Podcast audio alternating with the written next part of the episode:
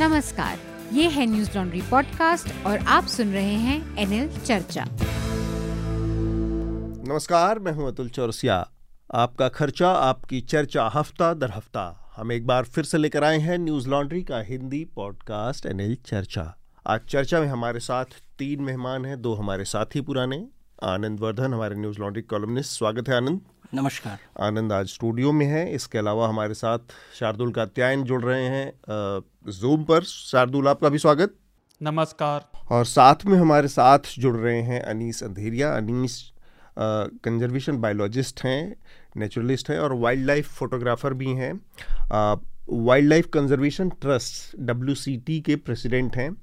आ, थोड़ा सा लोगों को सुनकर ये दिमाग में सवा, सवाल उठ रहा होगा कि अनीस हमारे साथ क्यों जुड़े हैं। तो इस हफ्ते आ, बहुत दिलचस्प चीज़ हुई है। एक प्रधानमंत्री बांदीपुर राष्ट्रीय उद्यान गए थे और वहाँ से उन्होंने तमाम उनकी तस्वीरें हमारे सामने आई हैं, मीडिया में उसकी काफ़ी बातचीत हुई है। और साथ में उन्होंने एक अनाउंसमेंट किया और उस अनाउंसमेंट में उन्होंने बताया कि देश में बाघों की आबादी ठीक ठाक बढ़ रही है और वो इकतीस सौ से ऊपर है और पचासवां वर्ष भी है प्रोजेक्ट टाइगर। हाँ जी, इस समय तो इस पूरे मसले पर और ये जो टाइगर कंजर्वेशन का मुद्दा हमारे देश में था, इस सब पर बात करने के लिए अनीस हमारे साथ जुड़ेंगे। अनीस, आपका भी बहुत बहुत स्वागत है। हाँ जी, बहुत बहुत खुशी है मुझे कि मैं आप लोगों के साथ यहाँ मौजूद हूँ आज। तो जो इस हफ्ते के महत्वपूर्ण विषय हैं उसके बारे में शार्दुल आपको बताएंगे।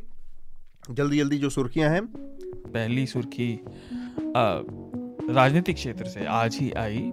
पूर्व गैंगस्टर और पूर्व नेता अतीक अहमद के बेटे असद और उनके एक साथी गुलाम, दोनों को आज झांसी में पुलिस ने एक मुठभेड़ में मार गिराया। एक मामले में गवाह उमेश पाल की हत्या के सिलसिले में पुलिस को असद की तलाश थी और मारे गए दोनों अपराधी, इन पर पाँच पाँच लाख रुपए का इनाम था। दूसरी सुर्खी बीबीसी से जुड़ी है। आज यानी बृहस्पतिवार को ईडी ने बीबीसी इंडिया पर फॉरेन एक्सचेंज के नियमों का उल्लंघन करने के लिए एक मामला दायर किया। ईडी ने यह मामला बीबीसी की भारत इकाई को आए विदेशी अनुदान के दस्तावेजों की जांच करने के बाद आ, विदेशी मुद्रा प्रबंध अधिनियम के तहत दर्ज किया है और खबर के मुताबिक बीबीसी इंडिया को अपने फाइनेंशियल स्टेटमेंट दिखाने के लिए कहा गया है। कोविड फिर से तेजी से फैलने लगा है। बीते दिन भारत में कोविड के दस हजार एक सौ अट्ठावन नए मामले दर्ज किए गए, जो कि उससे एक दिन पहले से तीस प्रतिशत ज़्यादा है। पिछले चौबीस घंटे में पंद्रह लोगों के मरने की खबर आई और देश में इस समय दर्ज किए जा चुके मामलों की संख्या चवालीस हजार नौ सौ अट्ठानवे है, यानी लगभग पैंतालीस हजार ही है। सरकारी सूत्रों ने कहा है कि भारत में इन्फेक्शन इस समय एंडेमिक स्टेज पर है और अगले दस बारह दिन तक मामले तेजी से बढ़ने की संभावना है।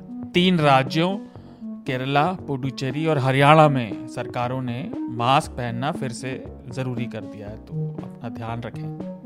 सोमवार को कोलकाता उच्च न्यायालय ने कहा कि हावड़ा में रामनवमी पर हुई हिंसा सुनियोजित दिखाई पड़ती है। कोर्ट का कहना था कि इसमें पश्चिम बंगाल पुलिस द्वारा इंटेलिजेंस में फेलियर भी दिखता है और कोर्ट ने इस मामले में अपना आदेश सुरक्षित रखा है। ये याचिका भाजपा नेता शुभेंदु अधिकारी ने दायर की थी और उन्होंने हिंसा की जांच एन आई ए से कराने की मांग की थी। अगली सुर्खी भी कुछ ऐसी ही है, वो बिहार से। सोमवार को बिहार पुलिस ने बताया कि इकतीस मार्च को बिहार शरीफ में रामनवमी के दौरान जो हिंसा हुई थी उसके पीछे नालंदा जिले के बजरंग दल संयोजक कुंदन कुमार का हाथ है। इस हिंसा में दो पुलिसकर्मियों समेत तेरह लोग घायल हुए थे। अच्छा, बिहार के नालंदा जिले में बिहार शरीफ के अलावा रोहतास जिले के सासाराम में भी रामनवमी पे सांप्रदायिक हिंसा भड़क गई थी, तो इनके पीछे दोनों के पीछे साजिश बताई जा रही है, जो कि चिंताजनक बात है। बुधवार को द हिंदू ने रिपोर्ट किया कि ग्यारहवीं कक्षा के लिए N C E R T की राजनीति की जो पुस्तिका है उसमें से भारत के पहले शिक्षा मंत्री मौलाना अबुल कलाम आज़ाद का जिक्र गायब हो गया है। इसके अलावा एक और पैराग्राफ जिसमें बताया जाता था कि जम्मू कश्मीर का भारत में विलय इस शर्त पर हुआ था कि राज्य अपनी स्वायत्तता बनाए रखेगा, उसे भी किताब से हटा दिया गया है। श्रोताओं को याद होगा पिछले हफ्ते भी हमने चर्चा की थी कि N C E R T की इतिहास की किताबों से कई घोषित और विवादास्पद बदलाव किए गए थे। मंगलवार को म्यांमार के एक गाँव में हवाई हमले से सौ लोग मारे गए एसोसिएटेड प्रेस की रिपोर्ट के अनुसार सत्तारूढ़ पक्ष के विरोधियों का वहां पर जमावड़ा था। म्यांमार की मिलिट्री हुंता के प्रवक्ता जनरल जो थे उन्होंने बताया कि सेना ने गांव में लोगों की भीड़ पर बम गिराया, जो साइगांव क्षेत्र के एक गांव में देश के विपक्ष की जो आ, शुरुआत हुई थी उसकी सालगिरह मनाने के लिए इकट्ठा हुए थे और वहां पर सत्तारूढ़ हुंता ने बम गिरा दिया। सोमवार को चीन ने भारत के गृह मंत्री अमित शाह के अरुणाचल प्रदेश का दौरा करने पर आपत्ति जताई। रॉयटर्स की खबर के अनुसार चीन ने कहा कि इससे उसकी सीमाई संप्रभुता का उल्लंघन हुआ है और ये पूरे इलाके की शांति के लिए अच्छा नहीं है। श्रोताओं को याद होगा पिछले हमने भी जिक्र किया था कि चीन ने पिछले हफ्ते की शुरुआत में ग्यारह जगहों के नाम बदलने की घोषणा की थी, तो भारत के गृह मंत्री इस दौरे पर उस घोषणा के बाद ही गए थे। रविवार को प्रधानमंत्री नरेंद्र मोदी ने प्रोजेक्ट टाइगर अभियान की पचासवीं सालगिरह पर एक रिपोर्ट जारी की, जिसके अनुसार भारत में बाघों की संख्या बढ़कर तीन हजार एक सौ सड़सठ हो गई है। आज हम इस पर चर्चा भी करेंगे। ऐसा माना जा रहा है कि भारत में इस समय दुनिया के सत्तर प्रतिशत बाघ रहते हैं। प्रोजेक्ट टाइगर को उन्नीस सौ तिहत्तर में उस समय की प्रधानमंत्री इंदिरा गांधी ने शुरू किया था, जब बाघों की संख्या बहुत ज्यादा कम हो गई थी। आखिरी सुर्खी राजनीतिक क्षेत्र से, राजस्थान में कांग्रेस की चिंताएं खत्म नहीं हो रही। सचिन पायलट एक बार फिर से धरने पर बैठ गए हैं और रोचक बात यह है कि उनके मंच पर कांग्रेस का कोई भी निशान चिन्ह दिखाई नहीं दे रहा। उनके साथ कोई और बागी विधायक भी मंच पर दिखाई नहीं दे रहे हैं।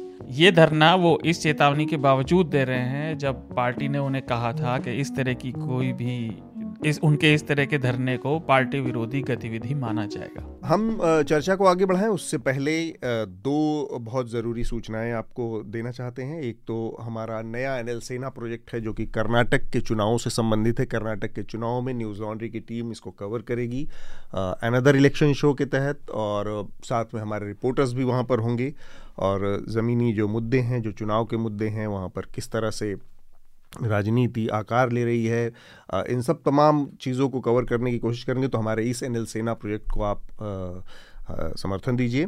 इसके अलावा मई के महीने में एग्जैक्ट तारीख आपको बहुत जल्द पता चल जाएगी। जो हमारे सब्सक्राइबर्स हैं उनके लिए ये जानकारी है, मई के महीने में अभिनंदन सेखरी लंदन में होंगे और वहाँ पर जो हमारे सब्सक्राइबर्स हैं, लंदन के सब्सक्राइबर्स, उनके साथ सब्सक्राइबर्स मीट प्रस्तावित है होनी है।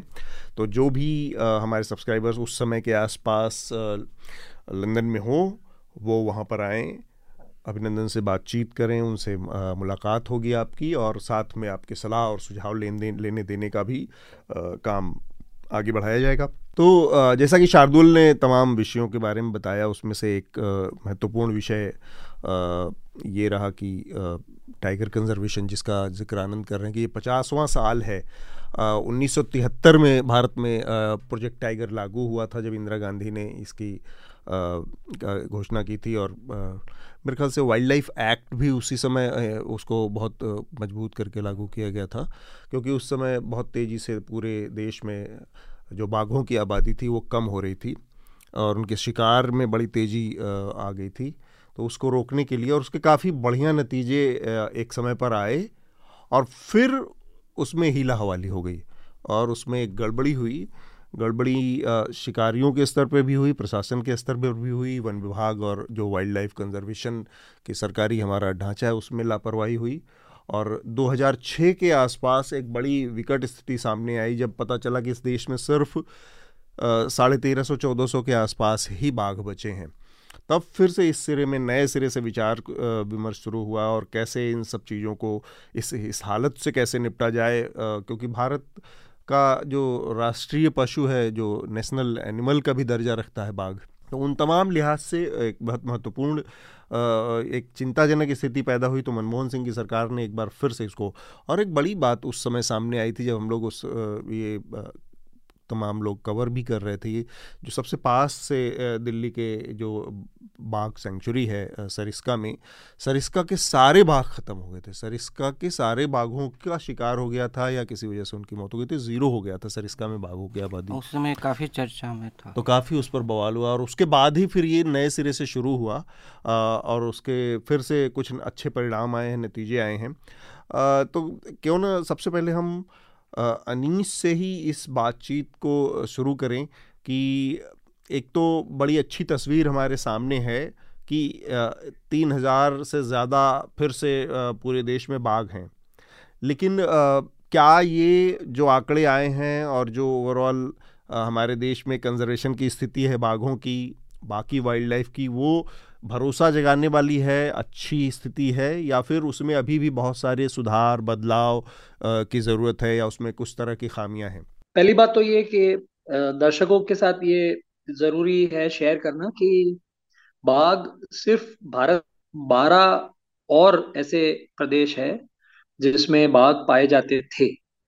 सो so, आज से सम, समझिए चालीस साल पहले अगर हम जाएं तो तेरह कंट्रीज मिलते थे, और आज अगर हम बात करते हैं तो चार उसमें से कंट्रीज में बाघ लुप्त हो चुके हैं, अब है नहीं। और अब जो बची हैं उसमें से भारत में पचहत्तर प्रतिशत के करीब बाघ है, जो दुनिया में जितने बाघ है उसमें से सत्तर ये पचहत्तर के बीच में प्रतिशत बाघ है। यानी भारत ने ये भारत वो एकमात्र ऐसी ऐसा देश है जहाँ पर इतनी ज्यादा इंसानों की तादाद होते हुए और इतने सारे अड़चन है हमारे देश में, बहुत ज्यादा गरीबी भी है, उसके बावजूद एक इतना बड़ा कार जो मांसाहारी जानवर जिसको कहते हैं उसको हमने पिछले पचास सालों में आ,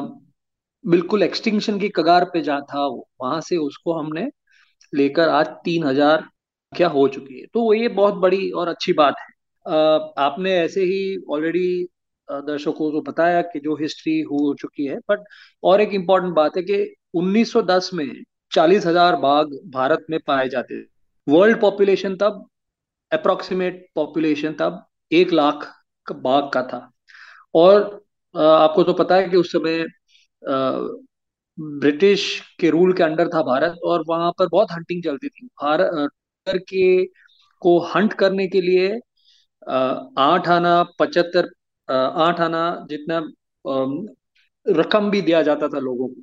तो तब बहुत तादाद में बाघों को एक स्पोर्ट की तरह स्पोर्ट मानकर हंट किया गया, और जब देश आजाद हुआ उसके बाद अपने राजाओं ने और बाकी काफी लोगों ने, क्योंकि बहुत सारी बंदूक पीछे छोड़ के गए ब्रिटिश, तो उस उसको लेकर और भी हंटिंग चलते रहा। तो उन्नीस सौ सत्तर तक हंटिंग होता रहा, और तब एक रफ एस्टिमेट निकाला था जिसको पगमार्क सेंसिस कहते थे तब, और मुताबिक तब सत्रह सौ के करीब बाघ बचे थे। बट मेरा ऐसा मानना है कि उस समय सत्रह सौ से भी कम, मुझे लगता है कि हजार से भी कम बाघ होंगे, बिकॉज पगमार्क की जो जिसको गंद पगमार्क साइंटिफिकली करेक्ट मैं था, तो एक ही बाघ को चार अलग अलग बाघ बता सकते हैं आराम से उसमें। तो उस स्थिति ऐसी थी कि हम लोग कहते थे, और उस समय के अगर आर्टिकल्स आप पढ़ेंगे तो उसमें लिख के आता था कि शायद ट्वेंटी फर्स्ट सेंचुरी में पाएगा, और आज की बात है जब आज दो हज़ार तेईस है, तेईस साल और भी हो चुके हैं और भारत में तीन हजार बाघ है।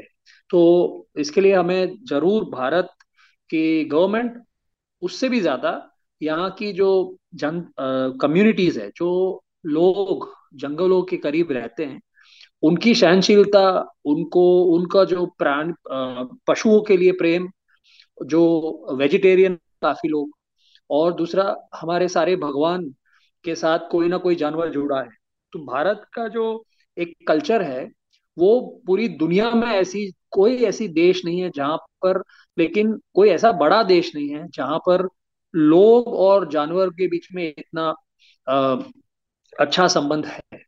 तो ये एक बैकग्राउंड बहुत जरूरी है लोगों के साथ शेयर करना। तो ये बिल्कुल आ, एक अद्भुत प्रोजेक्ट है, प्रोजेक्ट टाइगर, जिसका पचासवां साल इस साल फर्स्ट अप्रैल को खत्म हुआ है। और जैसे आपने कहा कि बीच में ऐसा हुआ था जब आ, हंटिंग बढ़ गया था, और उन उन्नीस सौ नब्बे में बहुत ज्यादा मात्रा में टाइगर की फिर से डेथ हुई थी, और दो हज़ार पाँच में आ, सरिस्का में टाइगर चले गए, फिर दो हज़ार आठ में पन्ना में टाइगर गए, और तब एनटीसीए फॉर्म हुआ। तो दो हज़ार छह से लेकर आज तक चार एवरी फोर इयर्स उनकी गणना होती है और उस गणना के मुताबिक दो हज़ार छह में चौदह सौ ग्यारह बाघ मिले, यानी और हो चुके थे। फिर दो हज़ार दस में दो हज़ार दो सौ सत्ताईस बाघ मिले, दो सौ छब्बीस। फिर दो हज़ार चौदह में आ, मिले I think fourteen hundred and eleven, फिर सेवनटीन नॉट सिक्स, फिर two thousand two twenty six, और फिर टू थाउजेंड एटीन में two thousand nine hundred sixty seven मिले। और अब जाके इन चार सालों में और दो सौ से उनकी पॉपुलेशन बढ़ी है। तो बहुत बढ़िया बात है इंडिया के लिए। लेकिन आ, इसके साथ साथ हमें ये भी जानना होगा कि पॉपुलेशन जब आ, हम पूरे देश का गिनते हैं तो उसमें बहुत सारी बारीकी छूट जाती है। सबको लगता है कि पूरा देश इसमें आ, बराबर तरीके से जुड़ा है, लेकिन बाघ अठारह स्टेट्स में पाए जाते हैं और उसमें से छह ऐसे स्टेट्स हैं जिसमें से पचहत्तर प्रतिशत जो भारत में बाघ है वो उस छह स्टेट्स में से आते हैं। वो स्टेट है मध्य प्रदेश, कर्नाटक, महाराष्ट्र, उत्तराखंड, असम और तमिलनाडु।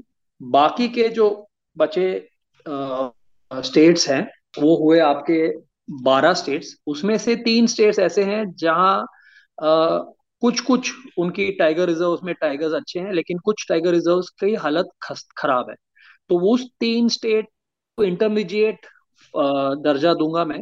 और नौ ऐसे स्टेट्स हैं, ऑलमोस्ट और actually fifty percent of the states, जहां पर उनका प्रदर्शन बहुत ही पुअर रहा है। उन्होंने लास्ट दस पंद्रह सालों के लिए ना जंगल के लिए आ, कुछ ऐसा ज्यादा कुछ हासिल नहीं किया है।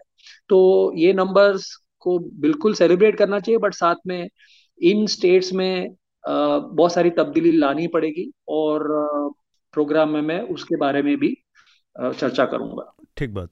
तो आपने बहुत एक तरह से डिटेल में हमारे सामने इसका जिक्र किया कि जो स्थिति है अभी की, और आपने माइथोलॉजिकल नज़रिए से भी इसको एक्सप्लेन किया कि किस तरह से लोगों का एक रिश्ता रहा है, क्योंकि देवी देवताओं का एक धार्मिक उसका कोण है, एंगल है, जिसकी वजह से लोग, बहुत सारे लोग उस नज़रिए से भी जानवरों को देखते हैं।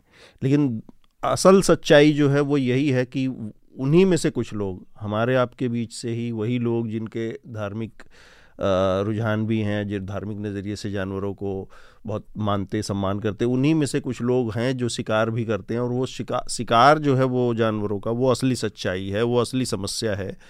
तो एक तो ये कि आ, उसकी एक सीमा है, एक लिमिट है कि भाई माइथोलॉजिकल और ये तमाम चीज़ें कहाँ तक काम करेंगी।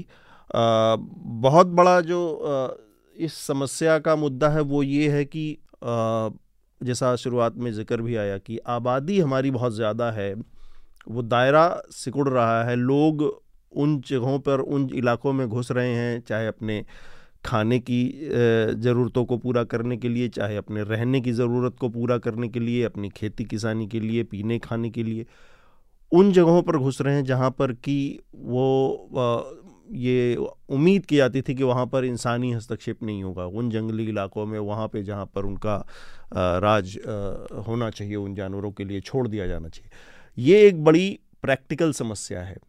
इस प्रैक्टिकल समस्या के साथ जो सरकारों का नज़रिया है, सरकारों के अंदर जो मौजूद ब्यूरोक्रेसी है, करप्शन है, उन तमाम चीज़ों को जब हम देख के एक होलिस्टिक व्यू बनाते हैं, तब कौन क्या बहुत कोई भरोसेमंद, कोई बहुत आ, एक इस तरह की तस्वीर उभरती है।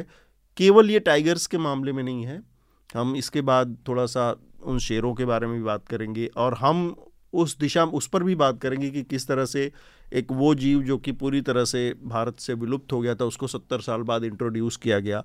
ये सारी चीज़ें किस तरफ जा सकती हैं। आनंद? नहीं, उसमें तो हाँ, कई चीज़ों पर आपने प्रकाश डाला है। एक तो है कि जो पिछले पचास सालों में जो वन प्रशासन रहा है, सरकारी दिशा निर्देश के अंतर्गत जो काम किया है, और उसमें विस्तार भी हुआ। उन्नीस सौ तिहत्तर में जहाँ तक मुझे याद है नौ टाइगर रिजर्व थे, अभी तिरपन है। हाँ। तो उसमें जो कैपेसिटी में भी जो है विस्तार है, आ, लेकिन आ, इ, इ, मे, मेरा जो आकलन है वो न्यूज़पेपर रिपोर्ट्स पर आधारित है, बहुत कोई हाँ। जो है इसमें विशेषज्ञ ज्ञान तो मैं नहीं रखता है, है तो इसको छोड़ के। हाँ, तो इसमें एक जैसे अनीश ने भी बताया कि दो हज़ार अठारह तक जो है इसमें हमारा ये, ये गणना दो हज़ार नौ सौ सड़सठ थी। अभी अभी जो है दो हज़ार बाईस में जो रिपोर्ट आई उसमें तीन हज़ार एक सौ सड़सठ, दो सौ का इसमें दो सौ की वृद्धि हुई है। लेकिन आ, इसके साथ साथ जो स्टेटस ऑफ टाइगर रिपोर्ट है उसमें कुछ कुछ क्षेत्र में इसे स्थिर तो बताया गया है, लेकिन जैसे वेस्टर्न घाट्स जो कि बहुत ही बायोडाइवर्स जो है क्षेत्र माना जाता है, उसमें जो है कोई ऐसा विशेष नहीं दिखा है और कुछ डिक्लाइन ही दिखा है। और इस एक को मैंने पढ़ा था कहीं कि अभी से अनीश बेहतर बताएंगे कि यूनिक टाइगर्स जो हैं, यूनिक टाइगर्स शायद डाइवर्सिटी का एक इंडिकेटर हो, वो कम पहले से कम दिखे हैं, फोटोग्राफ्ड हुए हैं मतलब दिखे अच्छा। हैं।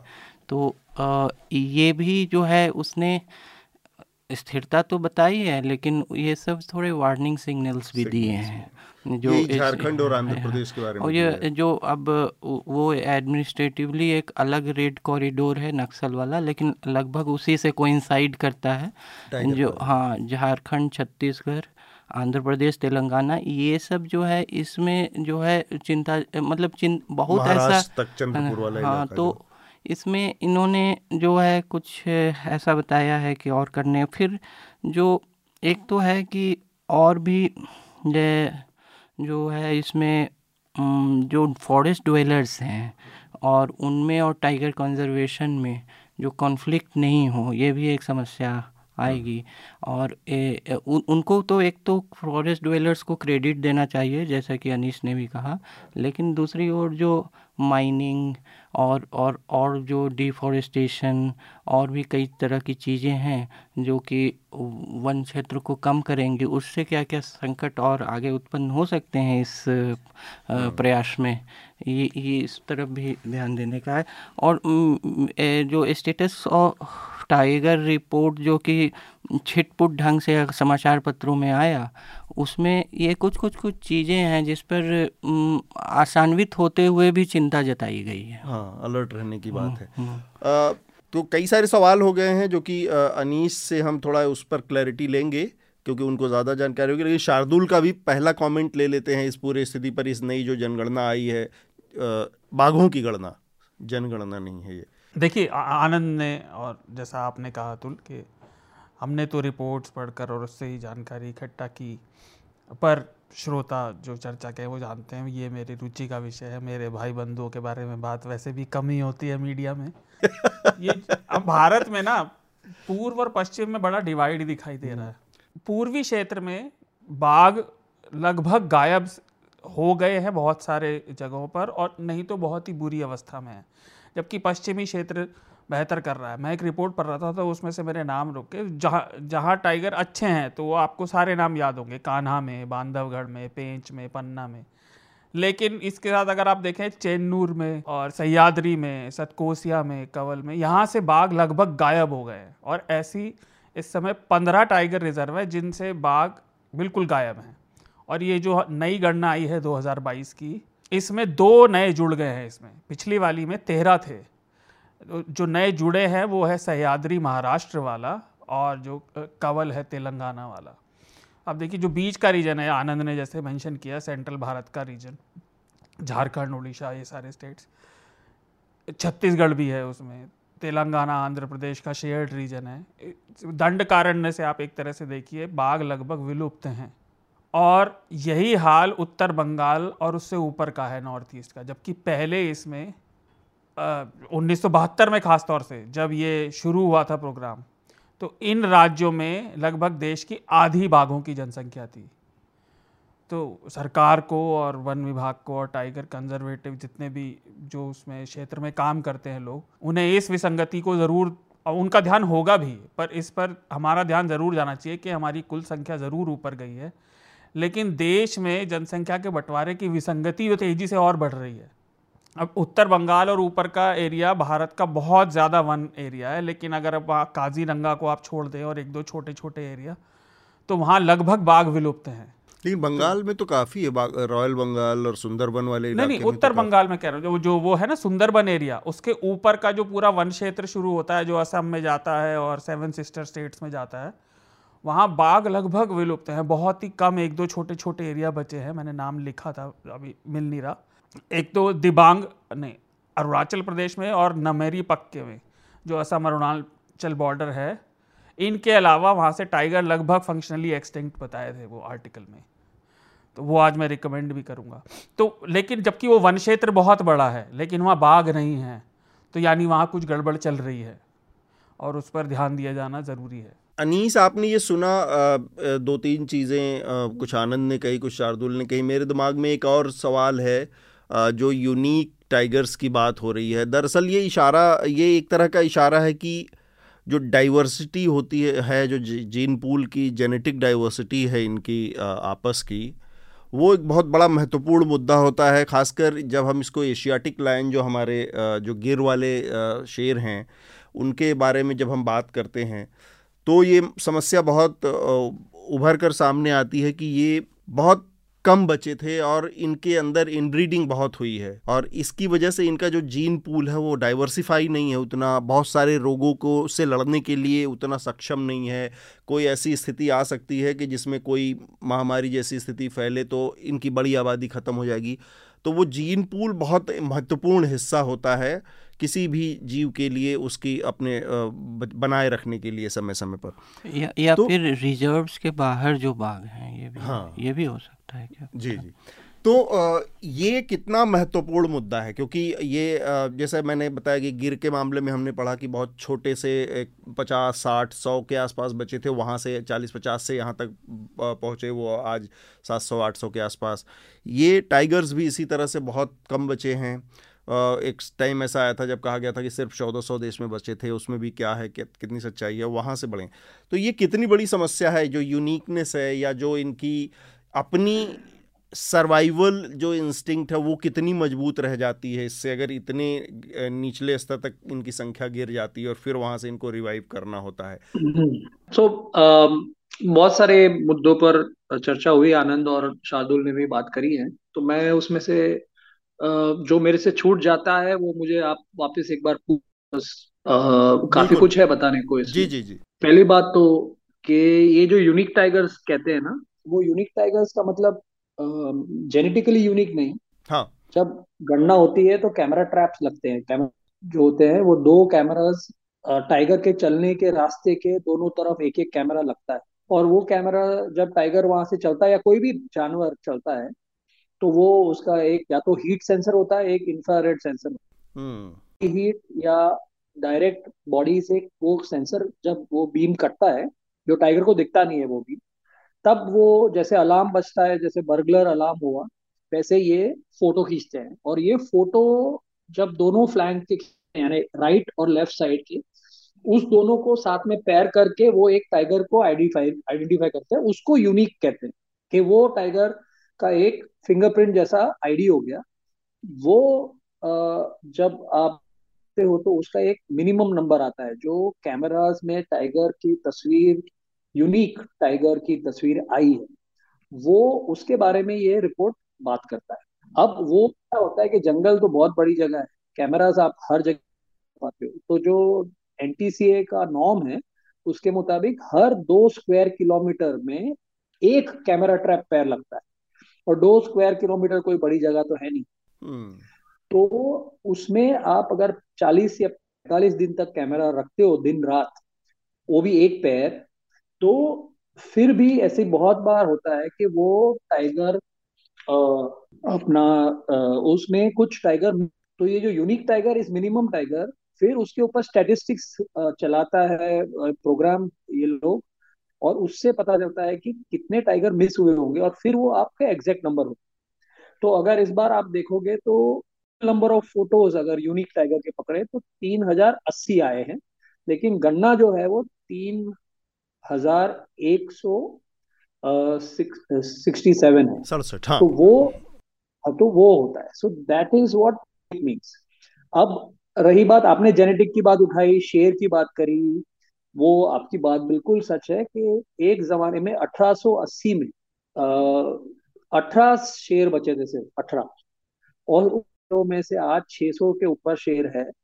तो एक सौ पचास साल में वो बढ़ के इतने हो चुके हैं, लेकिन वो सारे अठारह शेर एक ही जंगल में थे और एक दूसरे से रिलेटेड थे, उसके वजह से उनकी जेनेटिक मेकअप सेम थी। तो उस और हाँ, क्योंकि और कहीं पे शेर नहीं थे, तो वो जेनेटिकली वीक पॉपुलेशन होता है। जब कोई भी डिजीज आता है तो एक पर्टिकुलर जीन टाइप जिसकी होती है वो उसको अगर डिफेंड ना कर सके तो पूरा पॉपुलेशन लुप्त हो सकता है, वाइप आउट होगा, हाँ। वो अगर टाइगर की बात करी जाए तो पूरे इंडिया में जो सेंट्रल इंडिया है, जिसमें सेंट्रल इंडिया, अगर मैं जब गवर्नमेंट सेंट्रल इंडिया बोलता है तो टाइगर के गणना में उन्होंने कहा है central India in islands and eastern Ghats. तो ये इसमें आठ स्टेट्स आते हैं, छह स्टेट पूरे के पूरे आते हैं और दो स्टेट्स आधे आधे आते हैं। तो उसमें मध्य प्रदेश, महाराष्ट्र, छत्तीसगढ़, झारखंड, आंध्र प्रदेश, ओडिशा, ये स्टेट्स आते हैं। तो इस जगह पे टाइगर की जो डाइवर्सिटी है वो सबसे बेटर है, यानी बहुत सारे नेशनल पार्क सेंचुरीज है मध्य प्रदेश, महाराष्ट्र में। बेसिकली टाइगर पॉपुलेशन जो सबसे अच्छा है सेंट्रल इंडिया में वो स्टेट्स में है, मध्य प्रदेश और महाराष्ट्र जी। Uh, बाकी सब स्टेट्स की हालत खस्ता है एकदम।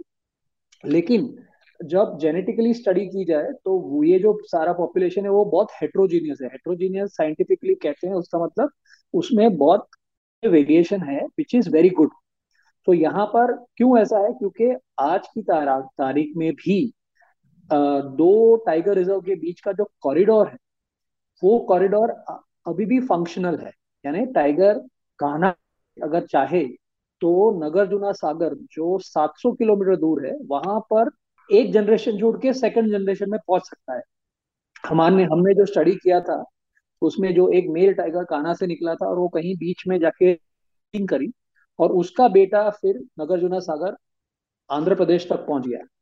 तो वो एक जनरेशन, तो अभी भी वो डिस्पर्सल हो रहा है क्योंकि कॉरिडोर्स अभी भी मौजूद है।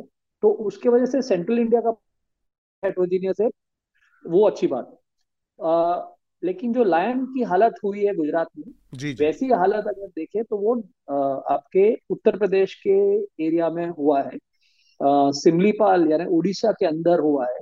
टाइगर और कहीं जा नहीं पा रहे हैं और उसके वजह से उन टाइगर की जेनेटिक मेकअप बाकी सब टाइगरों से यूनिक है। तो ये ऐसे पॉपुलेशन को फ्यूचर में प्रॉब्लम आ सकता है। तो ये जो हेट्रोजेनिटी वाली स्टडी करते हैं साइंटिस्ट कि आपके कॉरिडोर अभी भी फंक्शनल है कि नहीं, क्योंकि इसमें और एक बात मैं दर्शकों के साथ शेयर करना चाहूंगा, कॉरिडोर क्यों चाहिए, क्योंकि मेथड जो साइंटिस्ट जैसे हमारे जैसे लोग जो बहुत सालों से रिसर्च करते हैं उनको करना पड़ता है जैसे फ्यूचर में क्या होगा, क्योंकि आज की तारीख में हम भले सक्सेसफुल हो तो बट फ्यूचर आज के दस साल बाद, बीस साल बाद, तीस साल बाद, चालीस साल बाद क्या हो सकता है वो हम उसकी मैथमेटिक मॉडलिंग करते हैं। अलग अलग उसमें वैल्यूज डालते हैं कि अगर हंटिंग का प्रतिशत इतना बढ़ा, अगर जंगल और डिग्रेड हो गया, अगर ह्यूमन पॉपुलेशन इतना बढ़ गया, तो ये अलग अलग वेरिएबल्स हम डालते हैं। तो उससे पता चलता है कि अगर एक जंगल में बीस ब्रीडिंग टाइग्रेसेस है एक ही जंगल के अंदर, तो वो पॉपुलेशन कुछ मात्रा Uh, कुछ पोचिंग और कुछ फॉरेस्ट डिग्रेडेशन भी झेल सकता है, वो एक्सटिंग नहीं होगा। लेकिन जहां पर टाइग्रेसेस से कम है hmm. वहां पर लॉन्ग टर्म और एकदम छोटी मात्रा में पोचिंग टाइगर की और उसके प्रे की और फॉरेस्ट डिग्रेडेशन यानी फॉरेस्ट फायर जो लोग लगाते हैं, लकड़ी hmm. काटते हैं, लीनियर रेलवे सब बनता है, ये अगर बनता रहेगा तो वो पॉपुलेशन आगे पच्चीस तीस साल में लुप्त हो सकता है। hmm. इसके क्योंकि और तो ये एक हुआ लिमिटेशन टाइगर पॉपुलेशन का। तो उसमें अगर मैं ऐसी दो तीन फॉरेस्ट को छोड़े तो ऐसे कोई फॉरेस्ट नहीं है कान्हा जैसा, कान्हा में भी बीस ब्रीडिंग टाइग्रेस नहीं होती एक साल में। hmm. टाइग्रेस ज्यादा होती है लेकिन वो एक ही साल में वो सारी टाइग्रेस ब्रीड नहीं करती है। तो कुछ करती है, कुछ दो, क्योंकि टाइग्रेस के जो बच्चे होते हैं वो उसके साथ बीस या चौबीस महीने तक रहते हैं, यानी दो बच्चों के लिटर्स के बीच में कम से कम दो साल का अंतर होता है। तो हर टाइग्रेस दो साल में ब्रीड करती है एक बार जी। तो पॉपुलेशन में बीस टाइग्रेस कहीं पे नहीं है आ, सेंट्रल इंडिया में। तो वो पॉपुलेशन सारे एक्सटिंक्ट हो सकते हैं, लेकिन उसको अगर एक्सटिंक्शन से रोक तो उसके बीच का कनेक्शन है, कॉरिडोर, वो अगर आपने स्ट्रॉन्ग किया तो कान्हा का टाइगर पेंच भी चल के जा सकता है, पेंच का टाइगर सतपुड़ा जा सकता है, सतपुड़ा का टाइगर मेलघाट जा सकता है, मेलघाट का टाइगर बोरी जो है बोर जा सकता है। वो पूरा कनेक्शन रहता है। तो वो पॉपुलेशन हम मेटा पॉपुलेशन कहते हैं। और वैसी सिचुएशन में पोचिंग, डिग्रेडेशन ऑफ फॉरेस्ट कुछ हद तक टाइगर्स झेल सकेंगे। तो वो हम स्टडी करते हैं। तो उसकी वजह से ये जो अगर इंडिया में देखा जाए तो सबसे वल्नरेबल जो टाइगर पॉपुलेशन है वो अपने नॉर्थ ईस्ट में है, जहाँ पर जैसे आपने कहा काजीरंगा और उरांग और पाके, ये तीन जंगल को छोड़े तो बाकी सब जंगल में टाइगर बिल्कुल, नामेरी टाइगर रिजर्व है लेकिन वहाँ पर भी टाइगर बहुत कम है असम में। फिर दूसरे जो जगह है नामदफा, जो दो हज़ार स्क्वायर किलोमीटर से भी ज्यादा बड़ा फॉरेस्ट है लेकिन वहां पर टाइगर नहीं है। मिजोरम में दाम्पा करके जो आज की तारीख में उसमें शायद एक या दो या तीन टाइगर होंगे। नागालैंड, मणिपुर, त्रिपुरा, ये सब जंगलों में, स्टेट्स में टाइगर रिजर्व्स ही नहीं है। बट कभी कभार स्ट्रे टाइगर जब पहुंचता है तो लोग वहां मार देते हैं। तो नॉर्थ ईस्ट में वो सिचुएशन है। और अपने म्यांमार, म्यांमार में वॉर और ये सब की वजह से वहां पर भी टाइगर पॉपुलेशन बहुत कम हो चुका है। सो so, वो सिचुएशन वहां पर है। जो गैंजेटिक प्लेन और शिवालिक का एरिया है, शिवालिक यानी आपके कॉर्बेट टाइगर रिजर्व, हाँ, उससे नीचे लगता हुआ उत्तर प्रदेश का जो पूरा इलाका है, सहारनपुर और ये सब जी। और उत्तर प्रदेश में दुधवा टाइगर रिजर्व है, जो जिसमें टाइगर थे, आज की तारीख में भी है लेकिन उसका नंबर धीरे धीरे कम हो रहा है, सटा हुआ है। और दुधवा टाइगर रिजर्व एक नहीं है, दुधवा टाइगर टाइगर रिजर्व तीन अलग अलग सेंचुरी से बना हुआ है। एक है दुधवा नेशनल पार्क, दूसरा किशनपुर वाइल्ड लाइफ सेंचुरी और कतरनिया घाट वाइल्ड लाइफ सेंचुरी। तो ये तीन को मिलाकर दुधवा टाइगर रिजर्व, तीन जॉइंट नहीं है, एक दूसरे से तीस तीस चालीस चालीस किलोमीटर दूर है। और बीच में बहुत सारे, जो जब देश का बंटवारा हुआ था तो पाकिस्तान से सिख लोग वहां बसे और उन्होंने वहां अपनी खेती शुरू करी। और वहाँ ये पूरा तराई वाला जो इलाका है, शिवालिक, लोअर शिवालिक, हाँ, उसमें सब जगह गन्ने उगते हैं आज, तो सबके पास बंदूक है। तो वहां पर कॉरिडोर है, लेकिन टाइगर और लेपर्ड की सिचुएशन टाइगर रिजर्व के बाहर ढंग की नहीं है। पीलीभीत में भी टाइगर्स है लेकिन वहां पर भी गांव काफी है, इसलिए वो वो एरिया मैं बोलता हूँ कि जो जो गैंजेटिक फ्लड प्लेन वाला जो एरिया है, तराई का एरिया जो कहते हैं, वो काफी वीक एरिया है। शिवालिक्स की बात अलग है। कॉर्बेट और राजा जी, ये दोनों का जो पूरा एक लैंडस्केप है उसमें इंडिया के सबसे हाईएस्ट डेंसिटी टाइगर्स मिलते हैं।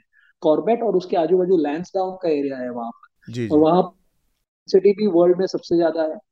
तो वो एरिया अच्छा है। आज अपने इस बार की गणना में भी आ, उसमें बढ़ोतरी हुई है, एक सौ साठ टाइगर्स वहां ज्यादा मिले हैं पिछले बार से। फिर जो सेंट्रल इंडिया में भी बढ़ोतरी हुई है, एक सौ अट्ठाईस यूनिक टाइगर्स एक्स्ट्रा मिले हैं पिछले वाली गणना से। लेकिन जैसे आपने कहा, आई थिंक शार्दुल ने बताया कि वेस्टर्न घाट्स में uh, जो सबसे एक्चुअली मैं मानता हूँ, ये तो मैं धीरे धीरे आपको क्षेत्र के बारे में बता रहा हूँ, लेकिन जो वेस्टर्न घाट्स है, ये वेस्टर्न घाट्स एक्चुअली uh, दुनिया में सबसे ज्यादा सिक्योर टाइगर पॉपुलेशन माना जाता था और एक्चुअली है भी आज की तारीख में, क्योंकि वहां पर कॉरिडोर की नहीं है। वहां कर्नाटका गवर्नमेंट ने बहुत ही बढ़िया काम किया है, उन्होंने एक नेकलेस जैसा बना दिया है प्रोटेक्टेड एरियाज का। तो टाइगर्स प्रोटेक्टेड एरिया ने नेशनल पार्क सेंचुरी या टाइगर रिजर्व के बाहर आए बिना बानेरघट्टा से लेकर गोवा तक जंगल ही जंगल में चल सकते हैं। तो वो जो, बिकॉज वो पूरा कंटिग्यूअस है, उसको सबसे सिक्योर हैबिटेट वेस्टर्न घाट का माना जाता था। बट इस बार जो मैं देख रहा हूँ उसमें पिछली बार के मुताब के मुकाबले इस बार एक सौ पचास से भी ज्यादा टाइगर्स इस बार कम मिले हैं। पहले नौ सौ इक्यासी था, इस बार आठ सौ चौबीस मिला है, और वो दर्शाता है कि जो प्रोटेक्टेड एरियाज है उसमें भी अगर हम टाइगर रिजर्व्स के अंदर जाए तो पॉपुलेशन में कोई कमी नहीं हुई है, लेकिन ये जो ज्यादा कमी हुई है वो कॉरिडोर एरियाज में हुई है और वो केरला के एरियाज में हुई है। तो अनीश, मैं यहाँ पर आपको थोड़ा सा अब रोकना चाह रहा हूँ। बहुत सारी ऐसी इन्फॉर्मेशन है और बहुत दिलचस्प जानकारी है कि जो जिस तरह से अलग अलग सेंचुरीज़ कॉरिडोर के जरिए जुड़े हैं और कॉरिडोर कितना महत्वपूर्ण है इसमें। इस पर मैं थोड़ा सा टाइगर से हटके अब लायन के बारे में भी बात करना चाह रहा था, जिसका जिक्र आया थोड़ा सा, एशियाटिक लायन। और इसके अलावा जो कूनो नेशनल पार्क, जहाँ पर कि उसी समस्या से निपटने के लिए कि गिर से थोड़े वहाँ से निकाल कर और लॉयंस को यहाँ पर लाया जाए, एशियाटिक लॉयन को, वो चीज़ कभी हो नहीं पाई और वो एक पॉलिटिकल हिस्सा, गेम का हिस्सा बन गया और फिर उसके बाद आ, कभी हो नहीं पाया, आ, वहाँ से रि, रिलोकेट हुए नहीं शेर। तो ये सब भी चीज़ें चलती रहती हैं साथ में। लेकिन सबसे पहले मैं इस पे आनंद और शार्दुल की टिप्पणी ले लूं, जो अनीश ने इतनी सारी जानकारियां दी हैं उस पर आ, कुछ आ, अपनी तरफ से जोड़ना। मेरा एक छोटा सा क्वेश्चन था, वो वो जो यूनिक टाइगर्स का जो पहले मैंने जैसे संभावना जताई कि फोटोग्राफी पे हो सकता है या डाइवर्सिटी पे, दोनों से, तो फोटोग्राफ तो इन्होंने, अनीश जी ने उत्तर प्रदेश पे कहीं एक यूज किया कि यूनिक मेकअप, तो वो यूनिक मेकअप फोटोग्राफी के आधार पे या डाइवर्सिटी के आधार पर है? हाँ, वहाँ पर वो डाइवर्सिटी की बात है, बिकॉज कॉरिडोर्स uh, बिल्कुल खत्म हो चुके हैं, तो वो जो फॉरेस्ट है वो आइलैंड बन चुके हैं, तो उसमें जैसे गिर में और कहीं पे लायन कहीं से नहीं आ सकते हैं, वो गुजरात में उसी तरह वहां पर हो रहा है, तो वहां पर डाइवर्सिटी, जो जेनेटिक डाइवर्सिटी कम दिखती है जब हम स्टडी करते हैं। तो ठीक बात नहीं, ये ये उत्तर ये जो पूरा शिवालिक वाला रेंज है या नॉर्थ नॉर्थ इंडिया वाली जो पूरी पट्टी है, इसमें एक बहुत साफ साफ दिक्कत है, क्योंकि ये सबसे ज़्यादा डेंसली पॉपुलेटेड इलाका है और सबसे ज़्यादा अर्बनाइजेशन है इस पूरे इलाके में हर जगह। तो वो जो कॉरिडोर के कट ऑफ होने का आ, मसला है वो बहुत जेन्युइन दिक्कत है, क्योंकि हर जगह आ, लोगों की का दबाव जो है, पॉपुलेशन का दबाव बहुत ज़्यादा है इन सब इलाकों में। शार्दुल, लोअर शिवालिक वाला पूरा, ये जो पीलीभीत से लेके सहारनपुर से लेके जो हिमालय का एकदम निचला तराई वाला हिस्सा पूरा है, इस पूरे इलाके में जितने भी हैं वो सब पॉकेट्स में हैं, कटे कटे से हैं। कॉन्टिगुअस नहीं जी। देखिए, तो आ, है क्या कि अगर आपको सस्टेनेबल कोई भी अभयारण्य बनाना है, चाहे वो टाइगर रिजर्व हो या सिंहों के लिए हो, है ना, लायंस के लिए या लेपर्ड्स के लिए, जो लेपर्ड्स की वेरिएशन पॉपुलेशन है जो अलग अलग जगह पे अलग अलग तरह के संकट में है, तो आपको उसमें सिस्टम क्रिएट करना पड़ता है। जैसे टाइगर का कॉरिडोर वाला बहुत अच्छी बात बताई। होता क्या है कि आइलैंड बन जाने के बाद आना जाना तो बंद होता ही है। जो हमारे सरकारी और अलग तरह के डेवलपमेंट के नाम पे जितने भी काम होते हैं अच्छे, और मैं ये नहीं कह रहा हूँ उसकी कोई आलोचनात्मक काम होता है, जो भी बसावट आती है वो बिल्कुल उस क्षेत्र को काट देती है। और अगर हम पारंपरिक तौर पर देखें तो वो लगातार वो इलाका जो है ना वो सिकुड़ता जाता है, संकुचित ही होता जाता है। उसके अगर संकुचित नहीं भी हो रहा मान लीजिए, तो उसके आसपास की बसावट इतने बढ़ने लगती है, उसमें हम सब दोषी हैं कहीं ना कहीं पे। पर इसको हमें प्रायोरिटी देनी चाहिए, ये मैं कहूँगा भी और ये होना भी चाहिए, लेकिन ये इतना आसान नहीं है। इसके लिए आम जनता में और ख़ास तौर से जो उस इलाके के आसपास रहने वाली जनता, चाहे वो खेतीवर हो या ना हो, उसका ये समझना ज़रूरी है कि आपको भले ही थोड़ी सी परेशानी उठानी पड़े या आपके सड़कें उतनी अच्छी ना हो जिस पे गाड़ियाँ उतनी अच्छी तेज़ी से ना दौड़ें, या क्योंकि इंसान की जनसंख्या भी तेज़ी से बढ़ रही है, आपका खेत उधर ना जाता हो, आपकी थोड़ी मवेशियाँ मारी जाती हों।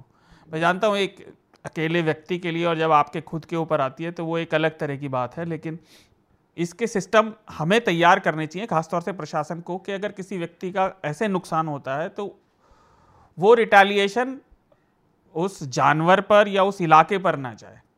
क्योंकि देखिए, ये एपेक्स प्रजाति, एक एक एपेक्स जानवर तो हैं ही, ये एपेक्स स्पीशीज़।